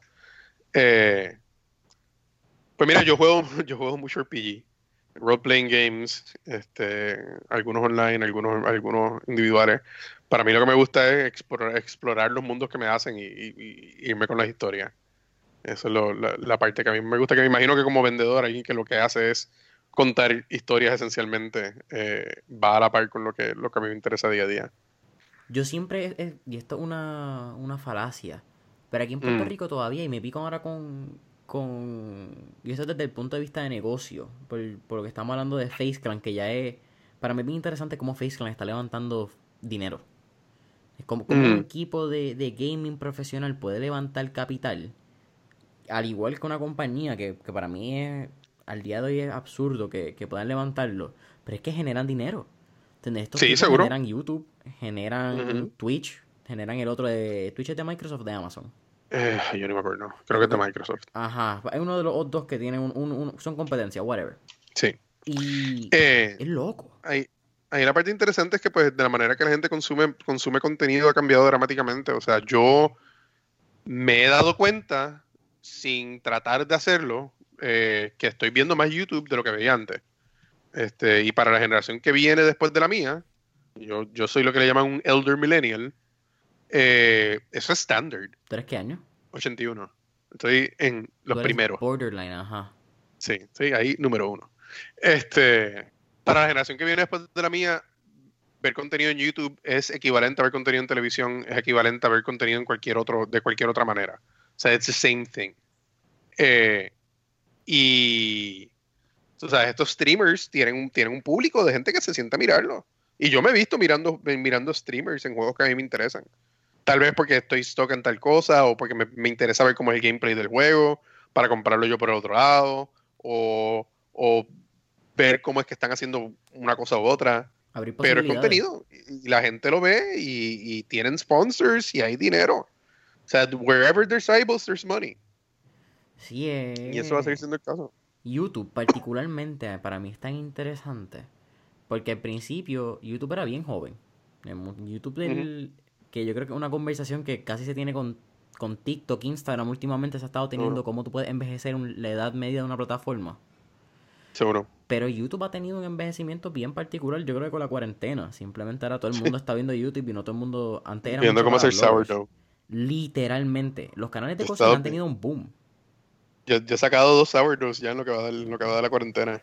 Emily. Este, Emily tiene un canal durísimo. Eh, Bobby Flay también. Tipos que tú veías antes en, en Food Network solamente. Eh, este Pero te voy a decir, este, volviendo a la parte de gaming, aquí hay unas cuantas compañías de gaming. Una en particular, Michael Hoyos de SRG Studios. Space Rhino. Space Rhino. Yo he, de hecho, estoy estoy por entrevistar a Michael por unas complicaciones, no nos hemos podido sentar a la hora y pico que necesitamos para hacer la entrevista. Eh, pero está para la lista de, la, de, la, temporada 4, así que lo estoy poniendo en blast aquí para que, para que tenga que aparecer. ¿Que dónde pueden conseguir la eh, temporada 4? ¿En Startup? la temporada, no, ahora mismo la tienen que buscar en Empresarios con Palo Tirado en Facebook. Todavía no lo ha publicado como podcast, están los Facebook Lives, eh, todos arriba en el, la página Empresarios con Palo Tirado en Facebook. Pero, o sea, Michael tiene una compañía con contratos multinacionales. Ellos hicieron el juego de, de Joss para Universal. Y, fue uno de los top games en Android y en iPhone. Y yo he tenido, he conversaciones con él en privado que me gustaría poder tener en público. Porque de la manera que funciona esa industria, especialmente a nivel de mobile, gira alrededor de YouTube. O sea, gira completamente alrededor de, de, lo que estos de lo que estos gamers, de esta gente que están sentándose a, stream estos juegos, eh, eh, hablan, dicen sobre su juego. Y la influencia de ellos es tan y tan alta que they can make or break a game. Así no fue que se hizo Fortnite. Probablemente, sí, no me sorprendería. No me sorprendería. O sea, porque, pues, pero que en esa industria, eso, that's, that's where it is. Y, pues, tiene mucho que ver con el brinco, con el brinco generacional.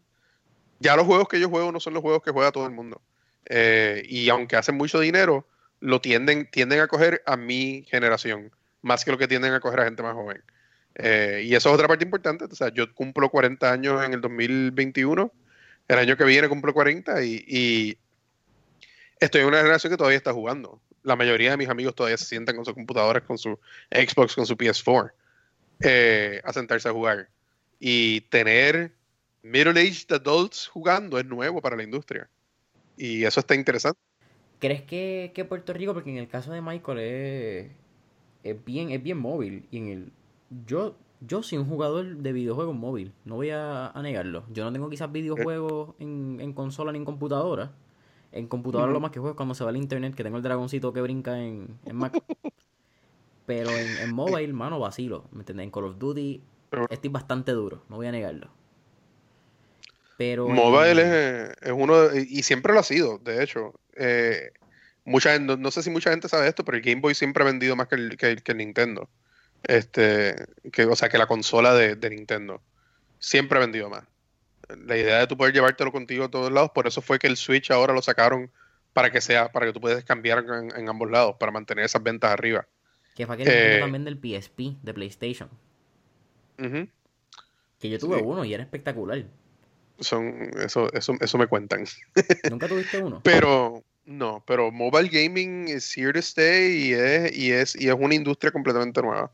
Eh, o sea, completamente diferente que, que, que todavía está cuajándose. Bueno, eh, Call of para- Duty para- tiene ahora para- las calificatorias mundiales para, para móvil. World Championships 2020 a nivel de móvil. Y ahora según, según vaya, según vaya, según vayamos más en la cuarentena, gaming va, va a crecer más y más, porque es un buen out. Y yo no, o sea, yo no, yo no, yo, yo he estado leyendo un montón de gente seria que dice que esto sigue de alguna manera u otra por los próximos dos a tres años. Y eso está bien serio. Yo lo he considerado. Yo creo que yo soy una de las personas que considera que esto va. No a este ritmo hasta el 2021-2022, pero yo considero que, que intermitentemente, mientras vengan y vayan Sí. las horas, puede, puede ser. Yo lo considero Va a cambiar como- significativamente un montón de cosas. Sí, mira, yo lo... Y esta es la primera vez que yo lo menciono en el podcast, pero he tenido ciertas reflexiones en los pasados días de lo que ha estado pasando. Y yo lo considero que estamos viviendo una, una, una versión de nuestra guerra mundial. Yo no sé si iría tan lejos, pero definitivamente, o sea, si tú vienes a pensarlo, este es el primer evento global que inevadiblemente afecta a todo el mundo. Desde que, desde que se cayó la cortina de hierro. desde que No, no, no, no, no, desde siempre. Si tú piensas en la Segunda Guerra Mundial, ¿verdad? Si tú eras un aborigen en una isla desierta, tú no te enterabas de nada de lo que estaba pasando. Cla- ah, bueno, si, tú, claro. si tú estás, si tú eras, si tú eras, si tú vivías en un país que no estaba ni en, los, ni, ni los aliados ni el eje, o sea, en, en- en alguna parte de África o Latinoamérica, bueno, África también es mal ejemplo porque estaba mayormente colonizado en ese momento en particular. Latinoamérica pero, estaba corrupto eh, por todos lados. Hay, hay lugares donde tú podías estar en el mundo donde la guerra no te estaba afectando directamente. Ahora mismo ese lugar no existe. Hasta las tribus intocadas en, en, en, en Brasil han tenido casos de COVID. Y esto es un evento que le está pasando a todo el mundo, a todo el mundo al mismo tiempo. Y es weird, es weird porque pues, o sea, marca un antes y después. Y el mundo de que vamos a salir de aquí va a ser bien diferente al mundo en el que estamos en el que vivíamos antes de. Eh, pero ¿dónde va a caer todo? Pues todavía está un poquito al aire. Si ya no hay, no, la, la gente habla de, la, de, de- de una realidad, pero es aquella realidad, porque ya no es la que vivimos. Exacto. Fue, fue lo que vivimos que duró hasta, el, hasta ese momento y es bien chistoso porque la cuarentena en Puerto Rico empezó marzo 15, mi cumpleaños fue marzo 12. O sea, mi cumpleaños fue el, Ah, gracias. Eh, fue ese último, fue esa última reunión familiar que, que se pudo. Entonces para mí fue bien Sí. raro porque fueron los 21 Y también fue ese, último. La gente se quedó marcada y la familia lo sigue diciendo. Es como que, ah, aquí que tú fuiste el último. Yo soy Jason Enrique. Y, y, y es raro, honestamente, pensarlo que, que algo cotidiano como un beso, un abrazo, ya no pasa. Y yo, esto es bien loco. Yo pienso que, que vamos a adaptar mucho de la cultura asiática. Que no se saluda Sí, más ni para el carajo. Eso, eso va a empezar a ser el caso. Yo desde que, o sea, yo vivo en una situación, yo, te- yo tengo, yo tengo asma crónica, mi esposa está inmunosuprimida, yo no me podía arriesgar y desde el primer caso eh, que había en Puerto Rico ya yo paré de darle la mano a clientes cuando me reunía, me paré de, o sea, trataba de estar, mantener el distanciamiento social del momento. En aquel momento había gente que me miraba raro, pero eso no duró dos semanas. Sí, igual que las mascarillas. Yo creo que ah, vamos igual a adaptarlo. Si tú miras Japón, Japón particularmente, ellos usaban mascarillas. Creo que Corea se, se añade el caso. Porque se sentían mal, Sí. mucho antes del COVID. Tenían un, un resfriado, un catarro. Ellos se ponían la mascarilla no por, por, el, por ellos, sino por el otro, para no contagiar al prójimo. ¿Seguro? Como debería ser. Sí, que es un pensamiento que en, en el occidente, pues por, por decirlo así, no se, no se lleva a cabo. Sí. O no están Eh, presentes. Sí, hay unas diferencias culturales Sí. significativas ahí, pero yo creo que de esta vamos a salir todos más asá.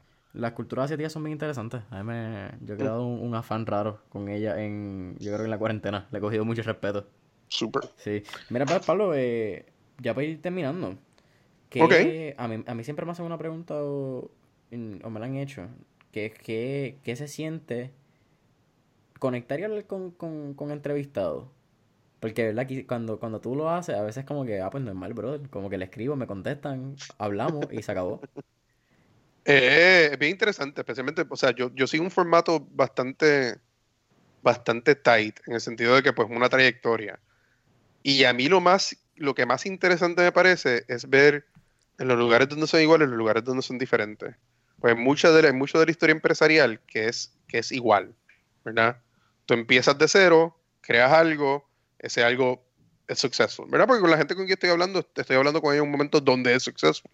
Es rara la vez que yo estoy teniendo una conversación, excepto por un momento particular donde hice un episodio específicamente sobre failure eh, con Giovanni Collazo eh, del proyecto del The Blimp, eh, donde tú estás hablando con alguien que le está yendo todo mal. O sea que, y, él no le estaba yendo todo mal, pero ese negocio en particular se había caído. Fue challenging para ti esa entrevista, me imagino, al igual que para él, porque no es normal. Sí, bueno, él, yo de hecho había tenido una conversación con otro amigo para ver si podíamos tener esa misma conversación. Y él me dice, ¿sabes lo que pasa? Que la próxima cosa que quiero hacer todavía no launch y no quiero dejarlo en un lugar donde estoy todo jodido.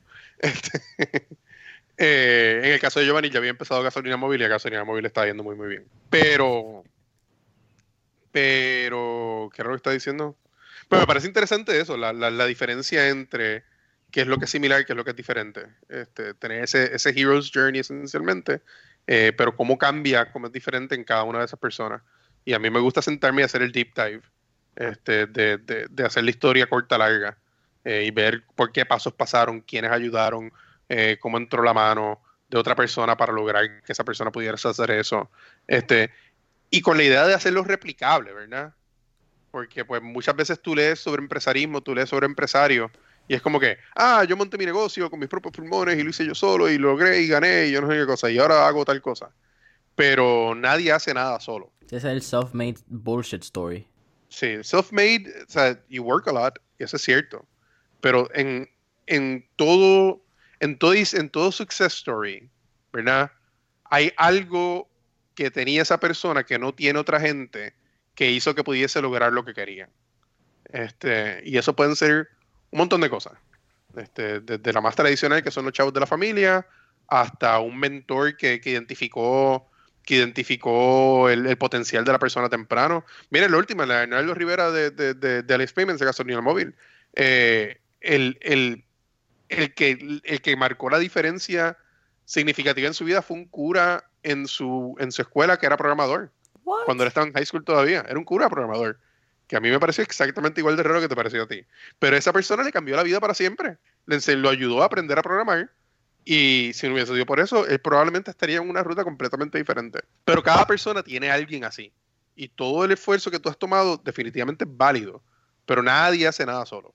Todo el mundo lo hace con alguien. Sí, siempre y a mí me gusta... que te da la mano por primera vez también. Seguro, definitivamente. Aunque sea el primer cliente. ¿Verdad? A veces tú necesitas ese validador y, y, ese primer cliente que dijo como que dale, pues coge, coge estos chavos y let's do it. Ese fue mi caso. mi caso fue mi primer cliente y al día de hoy yo, si yo si no hubiese sido por el, por el sí que me dio Kike Ledo, que en aquel momento era el dueño de Darum, yo no creo que mi historia sea como hoy en día. Yo no sé qué yo estaría haciendo. Pues es eso. Eh, y a mí me gusta irme en los deep dives para que la gente pueda ver dónde están ¿Dónde están esos momentos de privilegio, ¿verdad? De, acceso que otras personas no tienen. Eh, mira, ahí Alexa me está diciendo que mi esposa abrió la puerta de atrás. Este, ah. Ah, me, parece interesante ver eso, de manera que otra gente que está buscando hacer esto por primera vez puedan ver, ah, esto es lo que yo necesito. Aquí es donde yo estoy. En toda esta carrera, en toda esta estructura del, del modelo de el successful company, en este es el punto que yo me encuentro. Y esto es lo que yo necesito para el próximo paso. Que de alguna manera u otra puedan escuchar uno de, uno de mis episodios y poder decir, mire, yo estoy montando una compañía que hace esto y esto y esto, pues déjame escuchar este episodio porque en este episodio hablan de tal y tal y tal cosa. Y esta persona tiene una compañía que hace algo similar. Déjame ver cuál fue su trayectoria. Sí, es bien cool porque en inglés me, me, recuerda mucho a How I Built This. Esa... Como lo describes, porque es algo que yo hago. Ok, si, si yo quiero buscar mentoría de una red social, pues yo iría a Hawaii Builders y buscaría quizás Bumble o Twitter, por decirte Seguro. Y en este caso, tú quieres montar algo de una agencia de publicidad, pues yo iría al episodio de Sajo Ruiz en, Empresarios con Palo Tirado. No sé cuán útil sea la experiencia de él en los 80, pero definitivamente se, se comió, se comió, o sea, se, tuvo que reinventarse por completo para poder lograr todo lo que ha logrado. Y Esa entrevista me pareció interesante. Yo, yo, yo soy amigo de las hijas de Sajo también. Este, y una de ellas me dijo, tú sabes que a mí me, me, pareció bien interesante escuchar esa entrevista, la mayor de ellas, este, porque yo obviamente viví todo eso, pero del lado no profesional. ¿verdad? Yo lo viví del lado personal y poder sentarme a escuchar la historia de papi del lado profesional fue, fue bien útil. Eso es que lindo también. Tú tener la oportunidad de, de ver cómo toca a una persona bien de cerca. Tiene que ser también súper satisfactorio para ti porque le da un, un valor añadido. Ujú. Que, te, bueno, dos, pre- dos preguntas. Que el- la primera debe ser como, como, bueno, yo me imagino que será como escoger un hijo favorito. Pero. ¿cuál, cuál ha sido tu episodio favorito hasta el momento? Ah, Quizás no necesariamente por contenido, que yo creo que eso, cuando la gente, cuando no Mira, crean podcast, la gente dice, "Ah, pues, a mí me gustó mucho esta entrevista por el contenido. Hay muchas veces que, que cuando tú lo grabas, la entrevista más, más cool o la favorita no necesariamente es la que más números tiene. Pero tú te sentiste bien en el momento. man, es que todas, yo estoy, estoy, estoy en la página de Salud Puerto Rico ahora mismo, estoy browsing por ellas y todas tienen, todas tienen algo que yo digo, o sea, no- nunca lo voy a decir al aire, pero te puedo decir cuál es la que menos me gustó. Este, pero aparte de eso, todas tienen algo que yo digo como que, wow, mira, tú sabes, estoy mirando aquí, por ejemplo, la Eric Saunders. Yo a Eric Saunders lo conozco desde que tengo, desde que tengo 13 años. Y yo nunca en mi vida me hubiese imaginado que él iba a entrar a la talla de santo. Y al día de hoy, él ha montado un negocio que yo estaba hablando con él hace- la semana pasada. Me dice, mira, yo tengo clientes en todas partes del mundo que compran los, san- lo- que compran las piezas que yo tallo. Eh, y e- esa, esa entrevista a mí me encantó. O sea, es como que eh, estoy mirando aquí Rob Balder. Rob Balder escribía uno de mis cómics online favoritos y poder irme por todas las rutas de cómo él estaba trabajando de AT Manager a, a ponerse a escribir un cómic, a convertirlo en algo que existiera, a tener una audiencia de decenas de miles de personas, de cientos de miles de personas, a publicar libros físicos, todo ese tipo de cosas. O sea, cada una, cada una tiene una, una, una trayectoria que es interesante. Y poder decir como que, mira, este en particular, la verdad que se me hace bien difícil.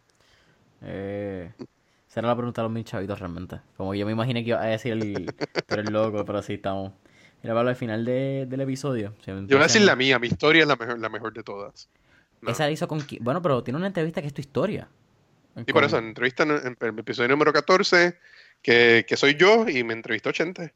Eso está bien, cabrón. Esa, esa nadie la había pensado yo. Como todo el mundo entrevista a gente.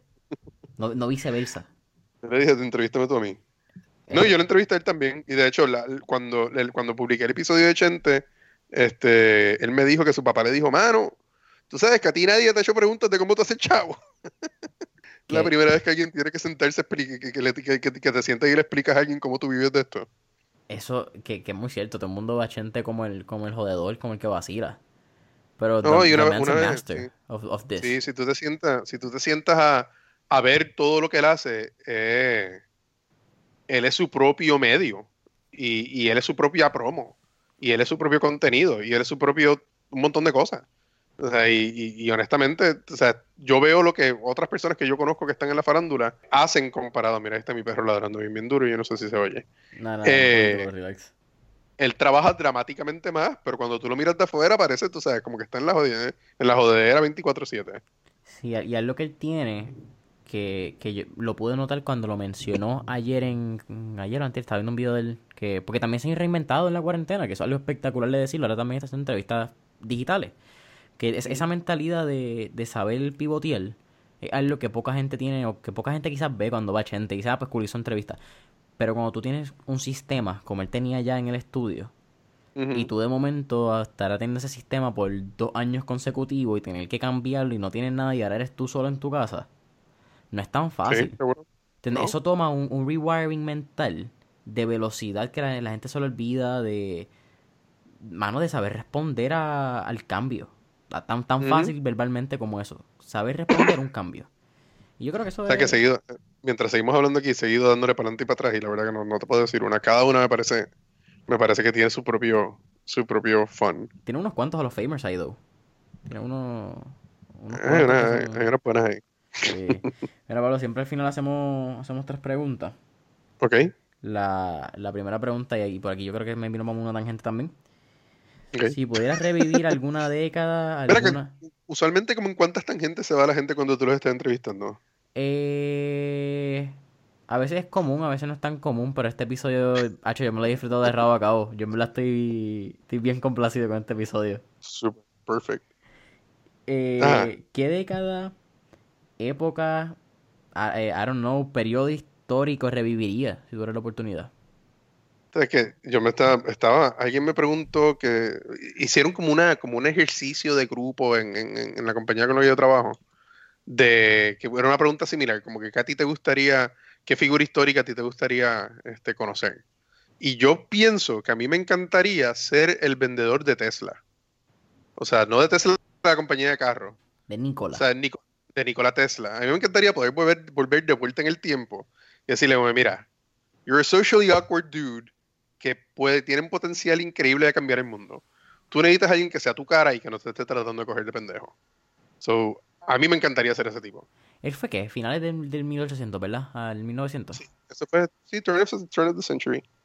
What a, what a beautiful time en aquellos momentos, ¿verdad? Esa, Eh, esa digo, formación pues, de... Pero te debo decir honestamente, honestamente, honestamente, si a mí me dan, si a mí me dan la opción de volver para atrás permanentemente, yo no creo que lo haría. Este, yo pienso que estamos viviendo en uno de los mejores momentos con todo y la cuarentena.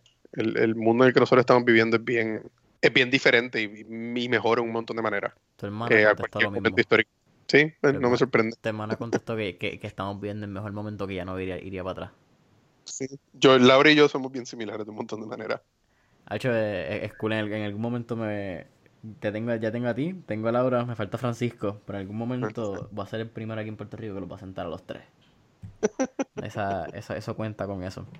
Es la segunda canción, Pablo, aunque sé que no escuchan mucha música, pero tenemos un playlist en Spotify que se llama Mentores en línea, el playlist, donde tenemos todas las canciones que motivan a nuestros empresarios. Así que con eso dicho, ¿qué canción motiva a Pablo Tirado? Mira, hay una canción- cuando, cuando yo quiero sentirme, yo para poder trabajar necesito estar feliz. A mí se me hace bien difícil trabajar cuando estoy encojonado. Eh, y una de mis canciones felices, go-tos número uno, Mr. Blue Sky de Electric Light Orchestra. Esa canción es un éxito. Esa first time que la escucho va a ser mi due diligence. sí. Y, y la Está en Spotify, así que te, dije esa porque está en Spotify. Ah, pues sí, La- porque la- la- las otras, estoy pensando en otras que estoy seguro que no están en Spotify. Son raritas. Eh, sí. Ay, Pablo, la tercera pregunta, la última. Yo creo que la, la voy a cambiar. Normalmente es qué tip pregunta tú le darías al- a, un joven. Pero ahí le quiero añadir entonces, ¿verdad? Ese tip joven. Pero por tu experiencia en el, en el mundo de startup, yo creo que, que cuando... Y aquí voy a tener hasta un pequeño monólogo casi de desahogo. Cuando se vende startup a, a un joven, cuando se vende esta, esta fantasía de, de crear tu, tu negocio, yo creo que las redes sociales han traído tanta mala energía porque you see the highlight reel. Tú ves lo que la gente logra porque tienen una compañía de, por ponerle algo bien real, mano, te venden hasta el, lo mismo de Monad, te venden el Forex, te venden el e-commerce dropshipping, que e-commerce es real drop, y dropshipping es real, como lo vendan es otra cosa. Creo que igual pasa con. Te dije dropshipping, te dije. Forex, te dije. Sí, yo creo que son esas, whatever, cualquier cosa digital que sea así, ¿verdad? Hasta el mismo eh, Social Media Marketing Agency ahora con Tai López. ¿Entendés? Que, o Gran Cardone con Real Estate. Hay tantos tipos que, y no es negándole, quizás puedan tener unas vertientes reales y que, y que son tipos que han hecho su dinero como ellos lo venden. Lo que pasa es que lo venden más fácil de lo que es. ¿Qué, qué- qué- cuál sería tu recomendación más real? Porque has visto la experiencia, has visto el crecimiento, y has visto cómo, has visto el éxito y has visto el, el failure de muchas compañías. ¿Seguro? ¿Qué, qué sería ese, ese tip que tú le darías a cualquier persona que está empezando un negocio? Eh, Mira, lo primero, lo...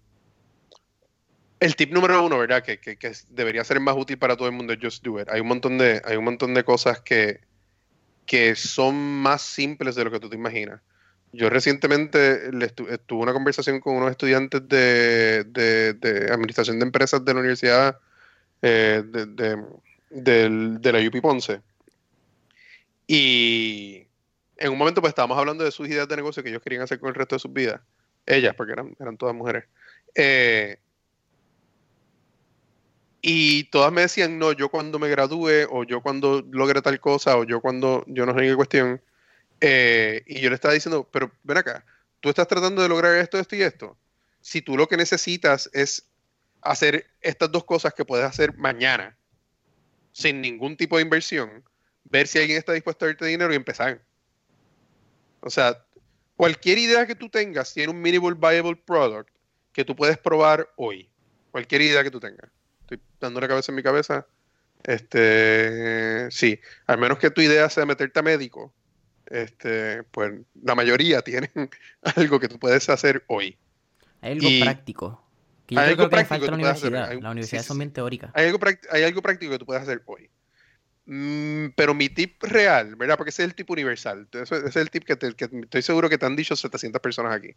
Pero mi tip real es conéctate al ecosistema. Si tú estás en Puerto Rico, si estás escuchando esto, conéctate al ecosistema.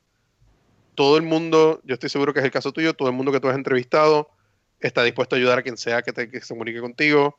Todo el mundo que yo he entrevistado está dispuesto a ayudar a quien sea que se comunique conmigo. Conéctate al ecosistema de alguna manera. Ya di mi número de teléfono, lo doy de nuevo, 787-579-1554. Me pueden llamar a mi teléfono.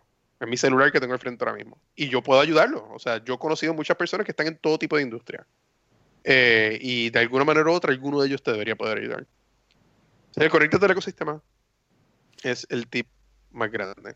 Do your networking, mi gente. Pablo, para mí ha sido un, un absoluto placer. Gracias por, por la oportunidad. Podemos a encontrar a empresarios con Pablo Tirado. En... Pues mira, puedes encontrar los episodios hasta la tercera temporada en startupsofpuertorico.com eh, y puedes encontrar los episodios como live de la cuarta temporada Empresarios con Palo Tirado en Facebook. Eh, de hecho, puedes encontrarlos todos en Facebook, pero este, usualmente el repositorio en Startups Puerto Rico. Bueno, pues nu- nuevamente por... Gracias, gracias por la oportunidad. Creo que la conversación más larga. Eso hasta ahora la ha sido el... La conversación más larga, pero mano, unos- la he disfrutado. Creo que... Llevamos como hora y 45 aquí hablando de todo tipo de cosas. Yup, así, eh, yo creo que era una conversación necesaria. Simplemente sin, sin plan para hablar startup, hablar economía de global, economía web 2.0. Fue una conversación llena de, de todo. Así que familia, pueden encontrar mentores en línea, bajo mentores en línea en Facebook e Instagram. Empresarios con Pablo Tirado en Facebook. No se olviden darle subscribe al, al podcast en Spotify, las 5 estrellitas en iTunes. Y nos vemos en la próxima. Gracias.